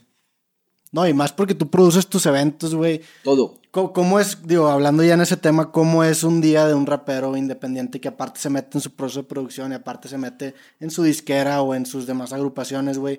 Que, o sea, obviamente está la parte de escribir y componer, pero ¿qué, ¿cuál es? Un día normal. Ajá, o sea, te, te checas la tienda de merch o, o qué es lo que haces, güey. Por ejemplo, me levanto a las 5.30, lo primero que hago es contestar mensajes. Porque a mí me corresponde la bandeja de Instagram porque todavía lo hago yo mismo. Sí. Y, y- y verifico que en todas las redes estén respondiendo los mensajes y que lo responden de una manera más o menos adecuada. No puedo responder todos los mensajes, es pero pues igual si lo checo, checo cómo van, sí, cómo van las canciones, si ha pasado algo, porque a veces, no sé, las plataformas les puede pasar que se vaya una canción o que sí, entonces estar como pendiente de eso. Contesto los correos, me comunico con el equipo, pillo qué ha pasado, cómo está el proceso del día anterior. Por ejemplo, hoy tenía que conseguir unas cosas de producción para el video que vamos a rodar el domingo, eh, luego tenía que venir acá. O sea, to- todo el tiempo tenemos cosas que hacer. Y a veces, paradójicamente, para lo que menos nos queda tiempo es para escribir Sí, canciones, sí, hermano. sigo, cabrón. Sí, es lo raro. ¿En serio? Yo- Entonces dicen, ¿pero qué más hacen? Si supieran, hermano. Sí, No, no hay tiempo. Pues muchas cosas, tú tienes que estar pendiente tú mismo. Tu imagen. ¿Cómo está el contrato con la editora? Ok, ¿qué ha pasado? ¿A cuánto tiempo estamos? O sea, son muchísimas, por más que tengo equipo, porque tengo un gran equipo, gracias a Dios, hermano. Pero son muchas cosas de las que tienes que estar pendiente porque es que es tu empresa, pa. Sí, entonces si tú tienes una taquería y si no vas a ver si la carne está bien, si la están embalando bien, si las tortillas están de día, pues te quiebras. Acá pasa lo mismo. Si tú no estás pendiente de tus cosas, no le das el tiempo que necesitan a cada cosa, no estás pendiente, además que ya hay una gran responsabilidad porque nosotros ya no podemos pensar solo en nuestra familia, en todas las familias que comen de nuestro proyecto. Entonces somos el papá de 14 familias o de la cantidad que cada uno tenga. Entonces es una responsabilidad bien. Entonces, por ejemplo, piensas, no, no, no voy a grabar, qué pereza. Yo siempre que, que me siento, digamos, como que en mi cerebro me dice pereza de algo, siempre digo, 14 familias. Sí, piensa en esas Verdad, 14 marica, familias. que es que no es solo tu, tu, tu cuenta. Sí, Sí, pues. tienes que tener la cuenta de todos. Y para nosotros es un acto heroico de los tres, y se los pongo acá y los felicito enormemente. Ninguno ha dejado de pagarle a su equipo en pandemia. Y somos raperos, independientes.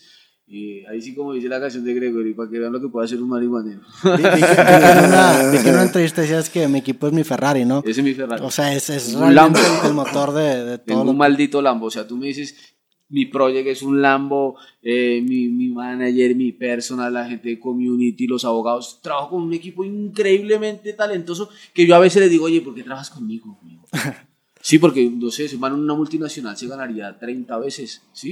Porque somos independientes. Entonces, por más de que tú empieces, si tú empiezas a, sumar la- a sumar las nóminas, ahí es donde tú dices, "Uy, marica, esos manes son muy guapos. Para usted cargarse ese peso de un boleo de miles de dólares mensuales para un equipo, es que eso no lo hace cualquiera. Por eso es, te es más cómodo la disquera.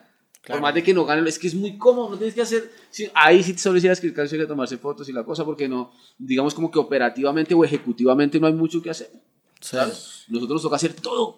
Sí, es que es diferente, es lo que hablábamos, ¿no? En el pasado, de ser famoso o ser rico. Es como el- la diferencia, o sea, crear un producto longevo. Yo me levanto así y pienso que Rich Vagos.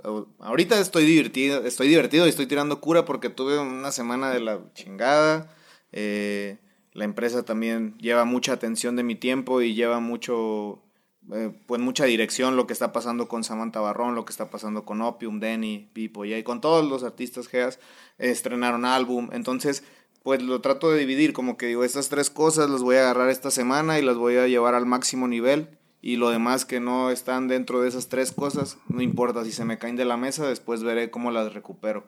Esas cosas que se pueden llegar a caer es mi tiempo para grabar, mi tiempo para tener novia, mi tiempo para ir a ver a, a los abuelos, que siempre trato de abrir un spot en diciembre, pero un día normal en el que yo me paro es ese, es ver cómo está la empresa, ver cómo están los chicos, ver cómo está mi carrera, ver cómo están las conexiones, responder los mensajes con respeto a la gente que no puedes dejarle en visto, porque ese es un código, si me hablan AMPA, por más estresado que estás, no puedes dejarlo en visto, si tienes una llamada de Charles, pues no puede, aunque seas el rockstar ahorita Sí. número uno de un concierto con cinco mil tickets, no puedes mandar a buzón porque esos, ellos te ayudaron, o los pongo de ejemplo porque están aquí, hicimos un álbum y se vio la buena fe y la, la vibra que trae. Es el código del rapero, de sabes a quién no puedes mandar a buzón, sabes qué llamadas atender, sabes qué cosas, y eso lo incluye un día de un artista independiente. Pues suponiendo que hoy fuera viernes y no hubiera pandemia, ahorita seguro tendría una fecha.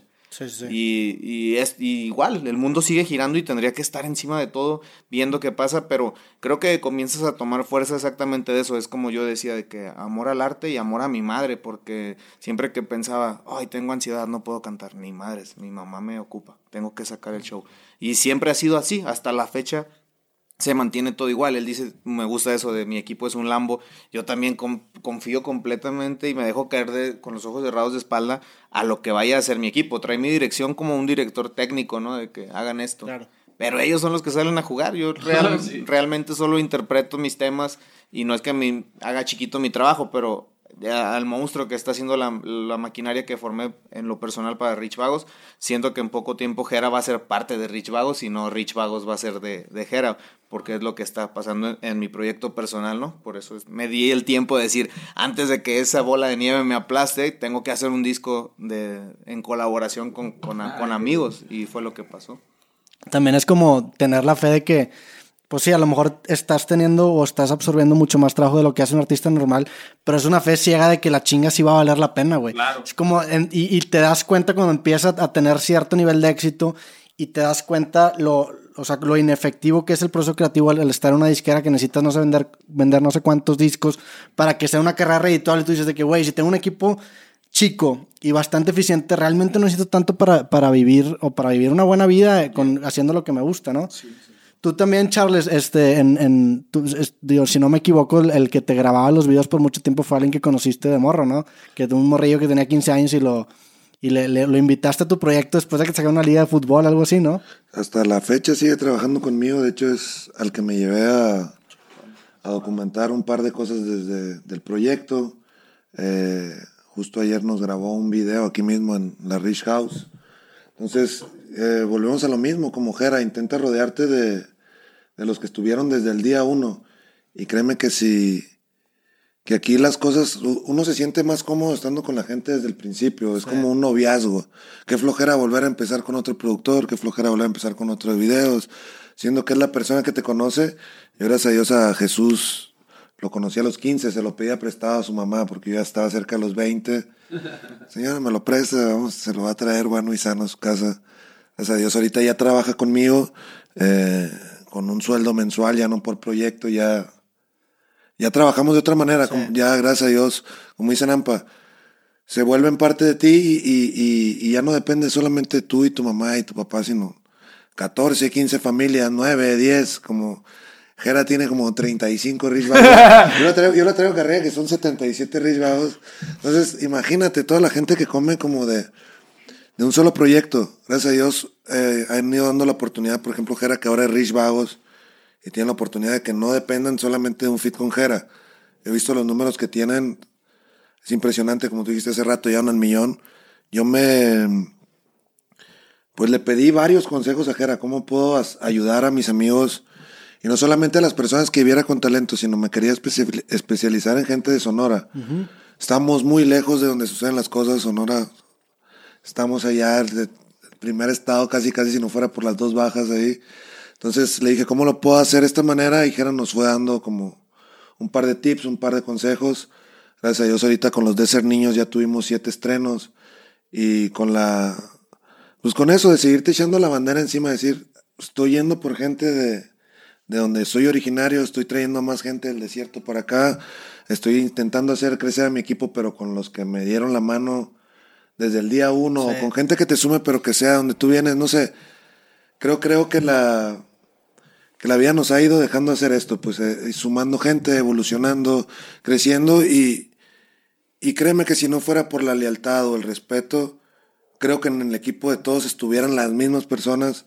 La gente que se ha ido de cada equipo creo que ha decidido irse casi casi porque, como te digo, es un noviazgo y tú realmente te diera una flojera volver a tener otro backups, otro DJ, otro guitarrista, otro manager, otro personal, otro administrador, otro abogado. ¿Por qué? Porque te casas con un proyecto. Entonces creo que la gente que se ha ido realmente, no es del equipo de Jera, del mío que te puedo hablar, no sé si el de Nampa, pero creo que la mayor gente que se ha ido es porque ha faltado o al código de lealtad o al código del respeto. Entonces, si por mí fuera, me seguiría trayendo a mis compas de toda la vida que me siguen pendejeando, que, que, que no soy, que no es lo que yo diga como tal, sino si estoy mal me lo hacen ver, porque a fin de cuentas me tratan como Carlos y no solamente como al personaje. Entonces creo que, que, que es importante seguirte rodeando de tu círculo, los de siempre. Si los puedes hacer crecer, ayudarlos a crecer. Si ellos te pueden ayudar a crecer, sumarlos a tu equipo. Entonces creo que, que básicamente va por ahí, rodearte de, de- de los que estuvieron desde el día, desde el día uno. Y eso, eso es irónico, digo, ya- o sea, llegando aquí a Guadalajara estaba escuchando un libro y el vato decía que, el- que la, la verdadera libertad surge del compromiso porque el compromiso trae profundidad. O sea, llegas a, niveles más profundos de tu persona al comprometerte con alguien que a lo mejor no es el más chingón, que a lo mejor no es el más capacitado, pero el hecho de que tengas un compromiso con alguien permite llegar a un nivel más profundo de exploración este, personal o artística, que cuando menos yo siento que es el caso. Platícame, digo, cambiando un poco de tema, platícame un cuarto, un poco del cuarto en el que estamos, güey. Este, digo, es un cuarto que por los cuadros yo lo reconozco siempre que me meto a Instagram a las 4 de la mañana. Sale. Hay historias con alguien rapeando y sale el cuadro de Rick and Morty, Este güey. es el cuarto de la magia, la Rich House. Pues este sí, para que veas, fue por la pandemia, porque dijimos, ok, hay que poner un estudio comercial y hay que poner un estudio de nosotros, que podamos ir a los amigos, los cercanos, ¿no? Y un- uno al público. Pero pues la pandemia no deja eh, manera de que eso sea funcional en estos momentos. Entonces agarramos de base aquí, el vato de la renta se portó con madre porque le gusta mi música.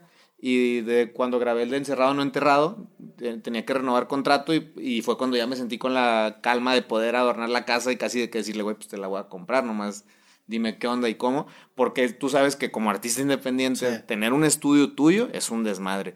Y, que te- y cuando el rentero, que es la mayoría del porcentaje de los raperos que, que pasa, o sea, eh, cuando el rentero se da cuenta que una casa la agarraste de estudio, te quiere en tres días afuera de esa casa.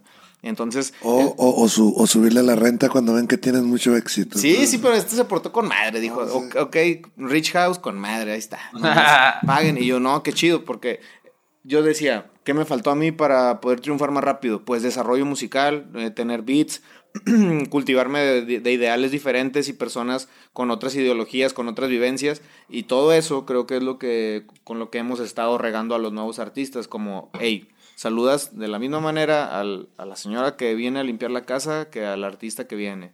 Y, y tienes que hacer esto, tienes que hacerla de buena manera, tienes que hacerlo con fe, tienes que hacerlo creyendo en tu proyecto y no pensando que si te tomas una foto con un amigo mío que ya es famoso, tú te vas a pegar. Y creo que eso le, le ha funcionado a esta casa, que tiene esa magia. O sea, todo el tiempo hay beats, todo el tiempo vienen artistas, todo el tiempo hay diferentes flows, diferentes colores, sabores. Y eso pues obviamente está cultivando a mis muchachos, a todo el equipo de que, de que crezcan de una manera que yo no lo había podido ni imaginar. De hecho, yo les digo bromeando de que, güey, en, en- en qué año dieron ese curso de flows y así, porque pues me lo brinqué, ¿no? Tal vez yo estaba estudiando otras cosas de cómo hacer el negocio y de cómo hacer que funcionara la maquinaria, pero es lo bonito de esta casa, me gusta, tiene, hay, hay videos importantes en esta casa, se ha visto a todos, Nampa, Charles, Santa, Secan, Santa Fe, Clan, el Davo, todos, o sea, todos los, Darius, la mayoría de mis colegas han pasado por aquí o yo por sus estudios y eso crea una, un- como una cadena Sí. de que de que donde tú pises, en cualquier lugar que pises,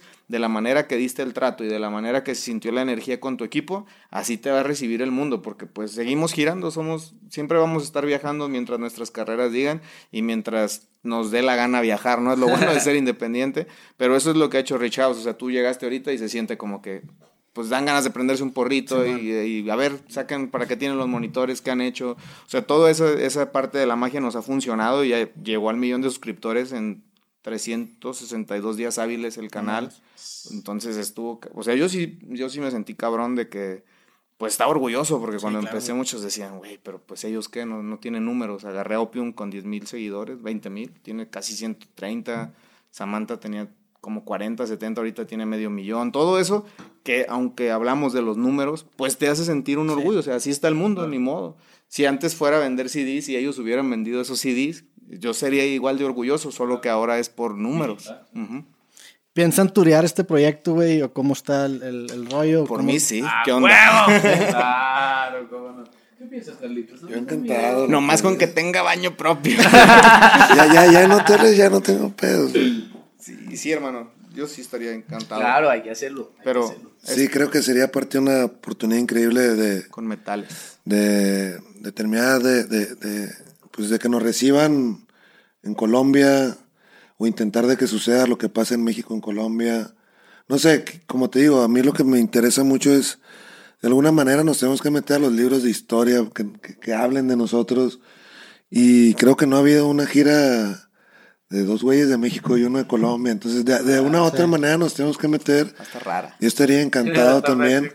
Eh, sería ver también a la gente que de, de- de ver cómo lo toman y, y que vayan dispuestos a escuchar las canciones del proyecto, porque creo que ya nos ha tocado a todos ir a presentar un proyecto que no sea el tuyo y, y te están gritando que cantes tal o Sí. tal rola.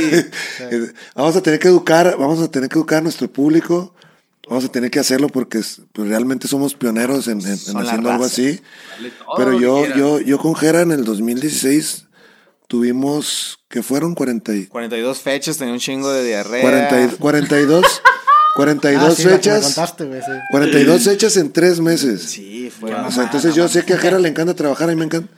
Sumar a Nampa va a ser algo, un privilegio que no todos van a tener, entonces... Pero yo- ahora ya solo. Y pues así vamos a facturar, güey, entonces está yo Sí, pero encantado. son las, ya son las fechas correctas. Cuando esos tours eran los de la muerte, ¿no? De que- había turno para ver quién se dormía, había turno para ver quién se dormía en medio del piso. Había que sí un ratito cuando veníamos desde Toluca y acá y lo, no, yo prime y si los sobres dos horas. Y lo, eh, güey, ya, güey, el que sí. Ay, güey, no, ya, ya cambió. Gracias a toda la gente que nos apoya y estos espacios sigue la música expandiéndose. No, pues al chile, qué chingón, güey. Neta, muchas felicidades por el proyecto. No me ha tocado escucharlo, güey, pero cuando salga este podcast ya lo haber escuchado, güey. Este, ¿cómo, cómo, resumiría- ¿cómo resumirían el proyecto cada uno? O sea, si pudieran a lo mejor articularlo en, en, en alguna palabra, alguna expresión, ¿cómo sería el proyecto, güey? Tres vatos locos repletos de carnalismo. Yo creo que es un proyecto con mucha verdad, hermano. ¿Sabes? Siento que es el eje transversal del proyecto. Todo, todo se hizo de una manera muy honesta. Es un proyecto bien honesto en, en lo que escribimos, en cómo lo proyectamos, en cómo eras un visionario. Desde, desde que se gestó ya tenía ese carácter de verdad y de... Porque pienso que la música de nosotros es eso, tiene eso y, y nos juntamos allá y para mí sería eso. ¿no? Como dijo Nampa, yo también resumiría en respeto, humildad y pues admiración, que creo que nos dejó trabajar bastante bien y, y, pues quitar los dedos de la mesa, que fue lo que dijo el Jera, que creo que nos dejó trabajar de una manera bastante bonita, aprender, cultivarnos y, y pues de una u otra manera seguir ganando admiración por el otro, porque el convivir tantos días ahí nos dio, nos dejó darnos cuenta otra vez de, de, de cómo funciona cada equipo, cómo lo llevan y, y aprendes, quieras o no, admiras. Yo lo resumiría en el barco sin ego. El barco de dinero. Barco sin ego, porque hay demasiado poder en ese barco y, y no, no hubo ningún momento incómodo, de verdad que... No, en serio. Thank you Es que, es que si, el confiar. hubiera querido, hubiera mandado un albañil. A ver, construyeme un baño aquí. Pues sí, en tres días necesito un pinche baño acá, güey. No, pero fue muy bonito compartir con mis hermanos y creo que el, el proyecto es máximo respeto y muy- con mucha integridad y con mucha con, como con mucha buena energía sin pensar en a ver si esta hace 100 millones, ¿sabes? Ni nadie dijo eso, solo hay que grabar y que lo disfrute la gente y los, los que son fans de Cora, los que son seguidores de Cora, pues van a saber lo difícil que es juntar a sus tres artistas favoritos en nueve canciones al mismo tiempo y, y bien coordinadas, bien hechas los metales, todo. Entonces lo resumo como una gran experiencia, recuerdos, que es lo único que nos va a quedar cuando ya estemos eh, más grandes. Y les agradezco a mis hermanos por este álbum y a toda la gente que me está viendo aquí en Creativo por segunda ocasión. Pues bueno, este, a todos los que vieron escuchando este podcast les damos las gracias, les mandamos un abrazo. Los podemos seguir en redes sociales, JeremX1, ¿cómo, cómo se tienen en redes sociales? Nampa, Sí, Nampa básico. Charles ANS. Charles ANS. Y si me quieren seguir, Roberto MTZTV. A todos los que vieron escucharon, les mandamos un abrazo. Nos vemos en el próximo episodio de Creativo. Gracias por, Sí. por recibirme y Hermano, por la invitación. De verdad, un gustazo y un honor. Al Chile me da un chingo de gusto que se hagan proyectos así. Y que el hecho, digo, en el, sé que en el rap está más fuerte el tema del ego, entonces el hecho de ver un proyecto en el que hay tres personas que ya están consolidadas, que respetan los procesos creativos de otras personas, es refrescante y lo digo de verdad, güey. Por eso se, se subraya el renglón del ego, ¿no? Del ego. en este pedo está cabrón. Yo lo sé. Ah, huevo. Pues sobres, todos, que estén bien. Besos. Uy, güey. Chingón. Me estaba orinando. Sí, yo también. yo también. Y ahora sí, el podcast de verdad, estábamos hablando de drogas cuando micrófonos. Dije, no mames, güey, esta era la carnita.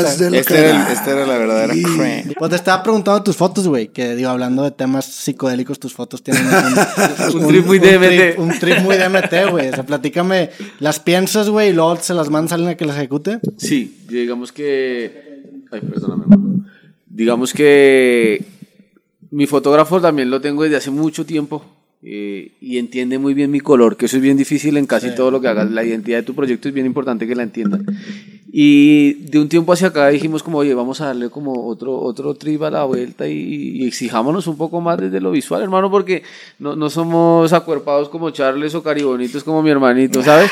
Entonces nos toca ser más raros que, que, que, que lindos, güey.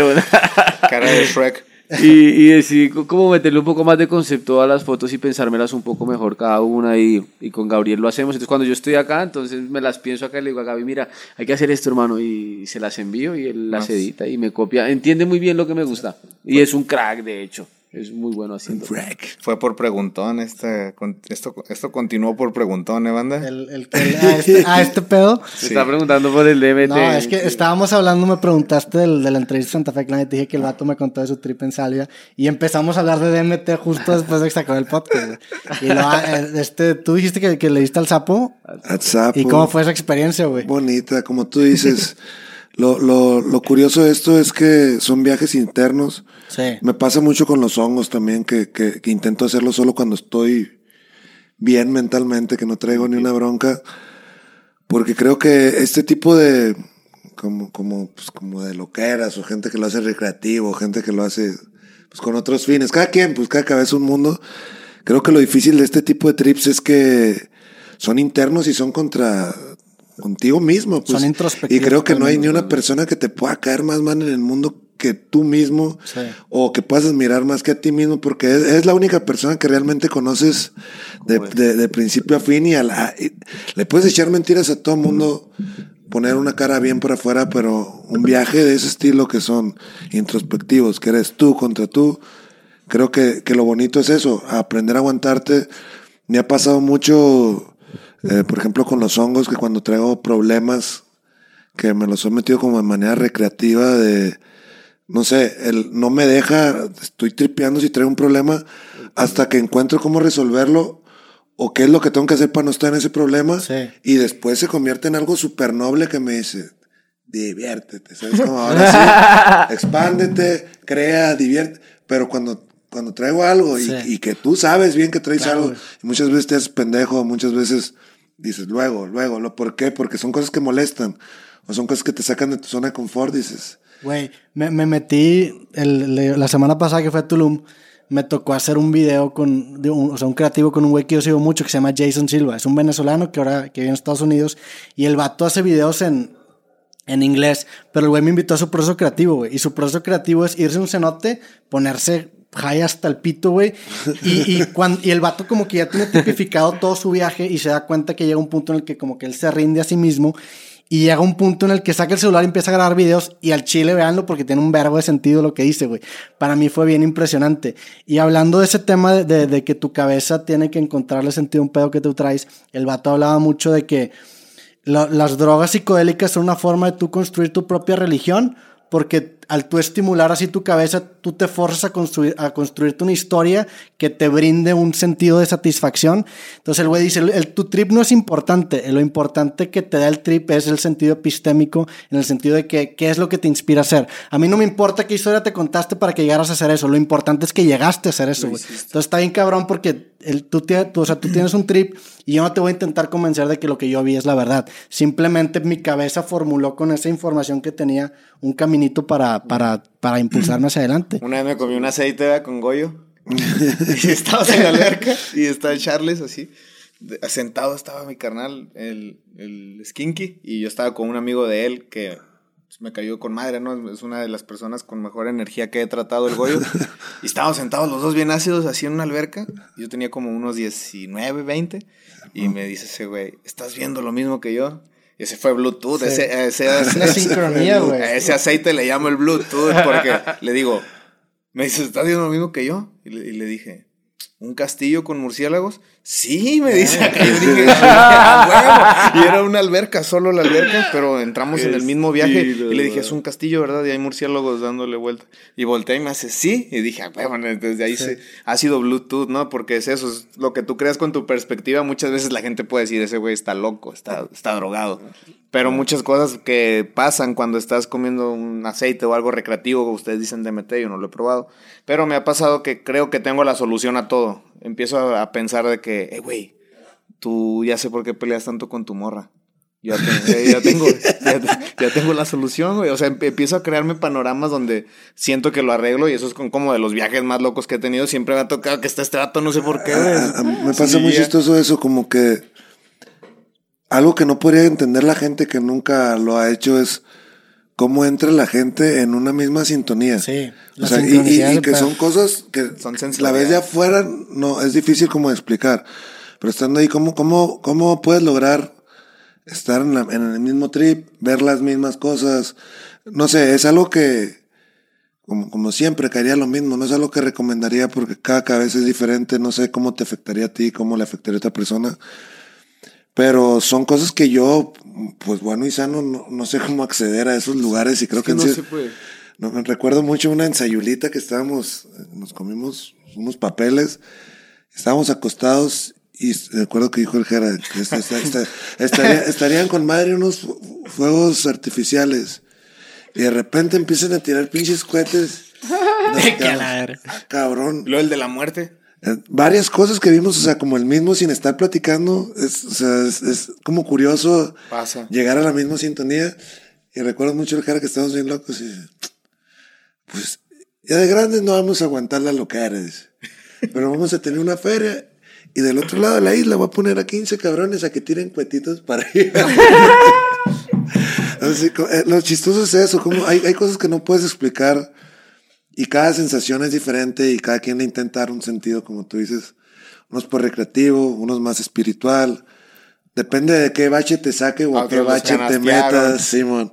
Eh, Si, si lo hiciste con- conscientemente o si lo hiciste inconsciente. La canasteada es lo peor. ¿Qué es la canasteada, güey? que, que no te avisen y que Ah. le echen, güey. Eso Ah, es lo no, sí, peor, no güey. mames. Sí, no, Pero no te esperas sí, el no, eso- güey. Nos tocó y lo supimos afrontar bien. Pues yo también lo apliqué. Que te le pusieron a La los... la- aplicaste. ¿Lo puedo contar o no? Sí. ¿Sí lo puedo contar? Bueno, no teníamos novia ¿verdad? en ese entonces para que no haya pedo. Eh, este vato, el Charles, pues está acá, está mamado, ¿no? Está carita el vato. Sí, y pues en Hermosillo las mujeres son muy hermosas, son muy bonitas por general. Entonces Charles era mi amigo que tenía amigas bonitas. Eh, Cuando yo llegué y era niño, le llamábamos a mi sud yo tenía una sudadera Pull&Bear y era la de gala. O este güey me decía, va a haber morras, yo me ponía ese suéter, güey. A huevo, yo no tenía ropa. Entonces, un día de la nada se paró y dijo, vamos a Sayulita, Simón, y que acá fuimos. Pues mi carnal, como siempre, una chica muy guapa. Y pues yo me dice, no, si ves una mujer que te gusta, tú tienes que hacerle... piu". Y yo le hice a una, a la amiga de esa morra, le hago... Y me hace la morra... Y dije, no mames. Y lo eh, traíamos como tres mil pesos, ¿no? Y Entonces. Sí, eh, como eh, cinco entre los dos. entre los y, dos. y- y fue como de los mejores trips de mi vida. Este vato me dice, no tienes una idea de con quién estás. Y yo, ni me digas, güey, estaba bien papel. Todo, o sea, todo lo que estábamos decretando estaba pasando y fue sensorial. Fue como. Pero, pero, pero ve al punto de que nos quería canastear, güey. Ah, bueno, nos, re- nos regalan unas cervezas las morras y llega el vato que quería con la chica que estaba bailando conmigo para sonar educado y me echó una tacha, güey, en mi cerveza y me echó una tacha y le di un trago y luego le dije al Charles, esta madre sabe rara, güey, pues era como mi hermano mayor, ¿no? Y me dice, se me hace que te canastearon, a ver, y le da un trago. en efecto, te canastearon, voltea y me dice, no, pues. Y no, no, y en lugar de asustarse, yo echar que yo también. Pues sí, el revólver dice, a ver, a ver, no me dejen morir solo. Y le dio un trago. dio, güey. sí, güey, no, no, no, ese vato nos dio superpoderes como hasta las 9 de la mañana. Terminamos en la en el depa de las de todas las chicas, o sea, nada, nada, en la sala, dormido ahí en, en el, en el sillón. Pero lo loco es como de la nada pasan esos trips porque estás conectado sin que sepas que estás conectado. No, y, y yo sí, yo sí he notado bien cabrón esa división entre hacerlo recreativo y hacerlo autoconocimiento. Yo me, me tocó hacer hongos en, en una playa, güey, con unos compas. Y había como dos partes del trip. Estaba así, te ibas con la raza y te empezabas a sacar de risa, güey. Y luego empezabas a caminar en la playa y era un trip completamente diferente. Y te das cuenta de los dos usos que puede tener una misma sustancia. El chile es como tener un martillo y usarlo para meter un brazo a alguien o para construir Just- algo, güey. justo sí, a, mí, a mí me pasó con el peyote, yo lo probé en Sayulita la primera ocasión, sin saber todo el ritual que, que lleva por medio de comer peyote, que te tiene tu guía, el chamán, que te va dictando. Pues el peyote lo que hace es intoxicarte. Entonces las primeras dos horas tu estómago lo quiere sacar. Entonces las primeras dos horas estás vomitando y, y pues el peyote es negro, es verde oscuro. Sí. Estás vomitando negro, negro. Entonces yo recuerdo que las primeras dos horas estaba tirado en... y decía que le vende bonito a este chingadera, güey. Después de las dos horas de los mejores trips de toda mi vida, te lo podría decir. Ya cuando platiqué con gente que no lo hacía de esa manera, no, cabrón, es que cuando estés tirando eso, el chamán te dice, estás sacando todo lo malo de tu cuerpo. Y, y te dan una, te- no mames, yo no tenía ni puta idea vomitando unas lagrimotas la, en la playa, güey. Y es como también como que pueden ser por respeto las cosas, o sea, por, por recreativas, perdón, puede ser de manera divertida, pero todo ese tipo de cosas tienes que tenerle un respeto a fin de cuentas porque te Porque tocan te- fibras que y no, y porque, güey, está bien cabrón cómo el, el ambiente influye un vergo la historia que te cuentas con el trip. Entonces, si tienes un ambiente tóxico, te cuentas una historia terrible y acabas traumado a la chingada. me pasó, güey. Yo me acuerdo que cuando me metí hongos en la playa estaba caminando y de repente había una, o sea, vi, vi gente que no conocía y se me quedaba viendo. Y sentí la puta mirada y dije, ay, cabrón. Y dije, vergas, ya me va a llevar la chingada. Y luego ya acabé a componer. Pero, güey, sí, o sea, si te lo tomas en un lugar incorrecto, te puede construir una narrativa muy fea, güey. Cualquier cosa que te, que te consumas en un lugar incorrecto con las personas incorrectas te va a ir muy mal. Hay gente que dice, no, yo odio la marihuana. Y yo digo, yo no puedo creerlo.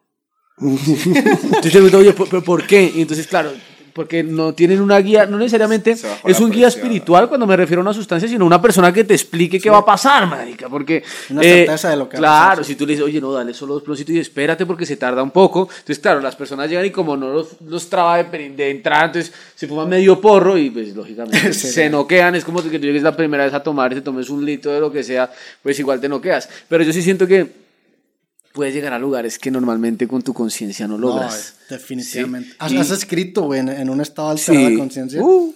Está- está No, pero Claro. a, a un punto en el que lo lees el siguiente día y, y- y sientes un distanciamiento entre esa persona que lo escribió y tú, güey. Yo traté, yo no pude. No, yo, escribí en no. ese trip de hongos, ahí lo tengo y al chile Yo, como que... No, yo- no, yo no, traté de así. comerme un ácido en la casa y, y escribir y no. No, pero es que yo, yo no puedo estar encerrado con un ácido, por ejemplo, no, puedo estar encerrado, me da de Ay, todo. qué no loco, estar la- encerrado, hermano, no quiero. Pobre chino. Es que sí se puede volver una, in- una ingeniería, güey. Por ejemplo, con este vato Jason Silva, el vato ya tenía tan tipificado su trip que ya sabía en qué cierto punto le iban a salir ciertas cosas, güey. Claro, Lo do- documentas claro. tu proceso y el, el cómo, cómo te sientes en ciertas etapas. Así es mi panita Dani, que es el que me, como que me, me enseñó el DMT. Él sabe exactamente qué tiene que hacer para llegar a ciertos lugares que, que pues que ya es complicado llegar, ¿sí me entiendes? Porque lo primero que, en mi caso fue como, como geometría sagrada y sentía mucho susto al principio, pero yo todo el tiempo tuve como una luz acá. Entonces cuando sentía miedo hacía así y se me quitaba. Y sí llega, porque pues, ya sabes, ¿no? O sea, soplo, luego otro, luego otro. Y empiezas a llegar a lugares que nunca, o sea, que es, es muy extraño y a ver cosas, de, o sea, unas figuras que nunca has visto. O sea, que no es como que, que recrea algo que ya está en tu cabeza, no. Es como, madre, que yo porque estoy viendo esto. Y como que en qué momento me estoy yendo. Y la primera vez que llegas, como, oye, ¿cuánto estuvo? Pues no ha pasado mucho, pero estás. Sí, es, es, es bien. Está muy loco el tiempo, Sí. ¿no? Sí, El- el- to- casi todo tiene que ver el tiempo y la capacidad, de- cuando ya domina cierta, o, bueno, no sé si domina, pero cuando ya estás acostumbrado a cierta sensación, Cuando ya lo conoces, sí. claro, lo puedes llevar a unos lugares inimaginables, Sí, sí, o sea, puedes, ya lo puedes utilizar, porque al principio no puedes utilizarlo, porque estás, Es caótico. estás así, como, uy, marica, ¿qué me está pasando? ¿Sí? Y- pero ya cuando logras, digamos, dominar las sensaciones y llevarla a otro lugar, yo con Alca hablé, hablé telepáticamente, hermano, como 40 minutos. Sí, es que es- Sí, en serio, hermano. Y yo decía como, al otro día yo le decía, papi, yo todavía no lo puedo creer, weón. Y me decía, ¿es cierto que fue increíble? Claro, es que es increíble. Sí, claro. Y yo le decía, oye, ¿qué te dije ayer cuando tan? Y me, pues, por supuesto, sí había, después de que, digamos, baja, ya existe toda la conciencia de lo que sucedió, porque es eso, no, no, es, no es algo que te imaginas y no estás alucinando. Es, lo que pasa es que, por supuesto, y, y yo no estoy incitando a nadie a que consuma ningún tipo, nada, Exacto. No, y ni marihuana, ni cigarrillo, ni alcohol, ni nada, pero digo yo, yo Ya mis tocó. decisiones de adultos he decidido hacerlo. Y, y- y tienes que ser muy responsable porque a veces no sabes a qué te vas a enfrentar. Sí, te- no, es que uno es vagabundo y ya le tocó. O sea, si yo tuviera un hijo ahorita, yo le diría, ni de pedo, cabrón. no, Pero él sí lo quiere hacer, lo va a hacer. sí, claro. Son decisiones que tienes que Y lo- logras llegar a puntos como eso, que no, no, no lo lograrías. A mí, me pasó, a mí me pasó una vez en, en San Carlos, Sonora, es playa, íbamos arriba de un yate, íbamos comiendo todos dosis de hongos y en, en la pues en la fumadera todo se me olvidó y seguí comiendo dosis de los demás. O sea, yo, o sea, yo creo, mis compas a los cálculos que estaban sacando dicen que me comí como tres dosis y media. Entonces recuerdo yo que venía hasta la punta del barco sentado con las manitas y las pies de fuera, güey. Entonces venía acá.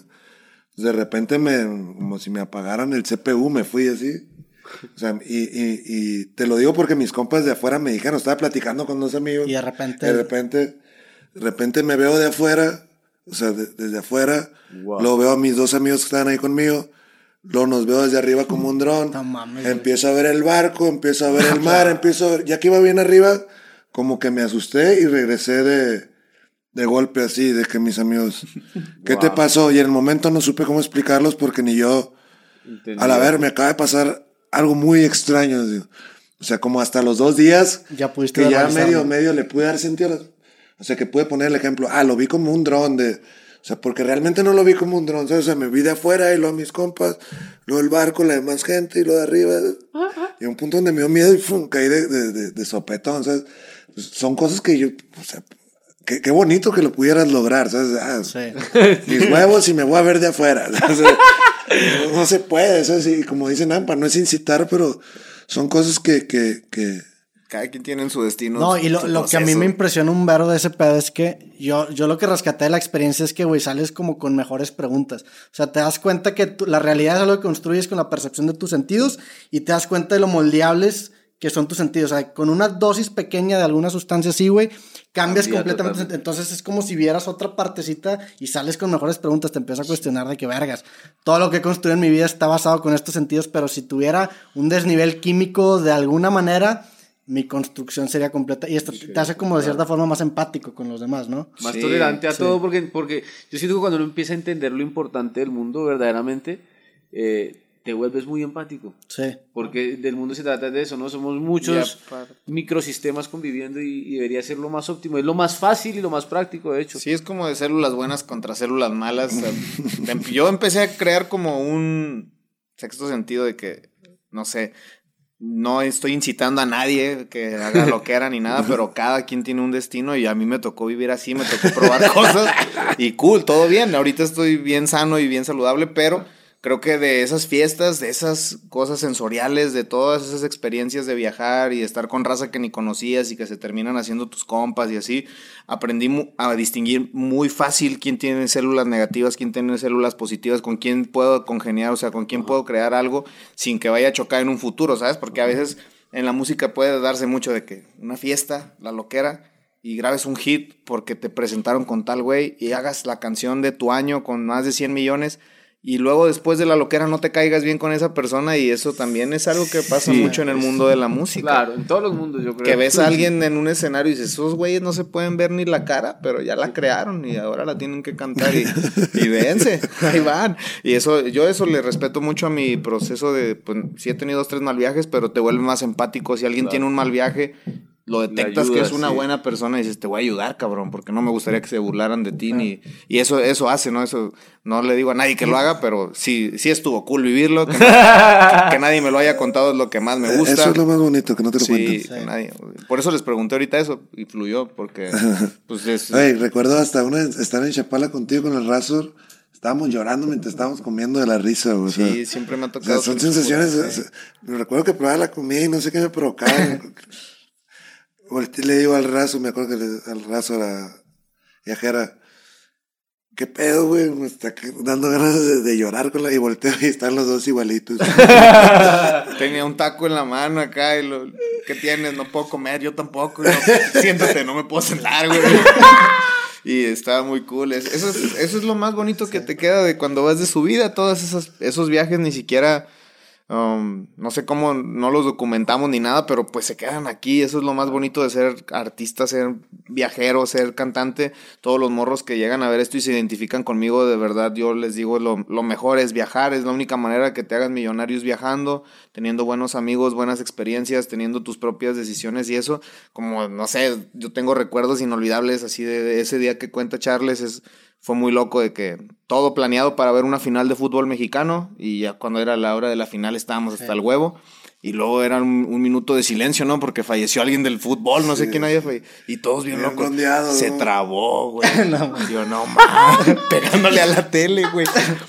Y luego de repente, gracias por este minuto de silencio. La tele estaba madre. Y es- todas esas cosas que veo hasta la fecha me sacan como lágrimas de felicidad. Creo que es el verdadero éxtasis que te provoca haber hecho esas fiestas o esas vivencias. Es el éxtasis que se queda por siempre, que lo recuerdas con como bien agradecido, decir gracias que estuve ese día, en ese momento, con esas personas, ¿no? Epa. Porque a, a la fecha no te arrepientes de nada. Y tiene que ser por lo menos, si vas a hacerlo, por lo menos busca gente que no te va a hacer más daño el que ya te estás haciendo. Porque es dañino, o sea, no estamos, sí, es dañino, bueno, por supuesto. de plática otra de manera. amigos. Puede llegar a ser dañino para, si, si, si te excedes y si la vuelta, pero como experiencia es una cosa bien linda. Sí, si en un futuro te saca una sonrisa así como el cara que hizo una lagrimita, está con madre acordarte de ese tipo de Pero cosas. si ves a un amigo ganchado, rescátalo. Claro, Sí, no, sí tiene que ver mucho el diseño de la experiencia. lógico. Pero tienes que ser como un labor de productor para diseñar que tu experiencia cuando estés hasta la madre esté chido, güey. Ajá. O sea, diseñas como una, una jaula de cristal en la que tú puedas soltarte y ser caótico sabiendo que estás seguro porque tu yo sobrio Exacto. la diseñó, güey.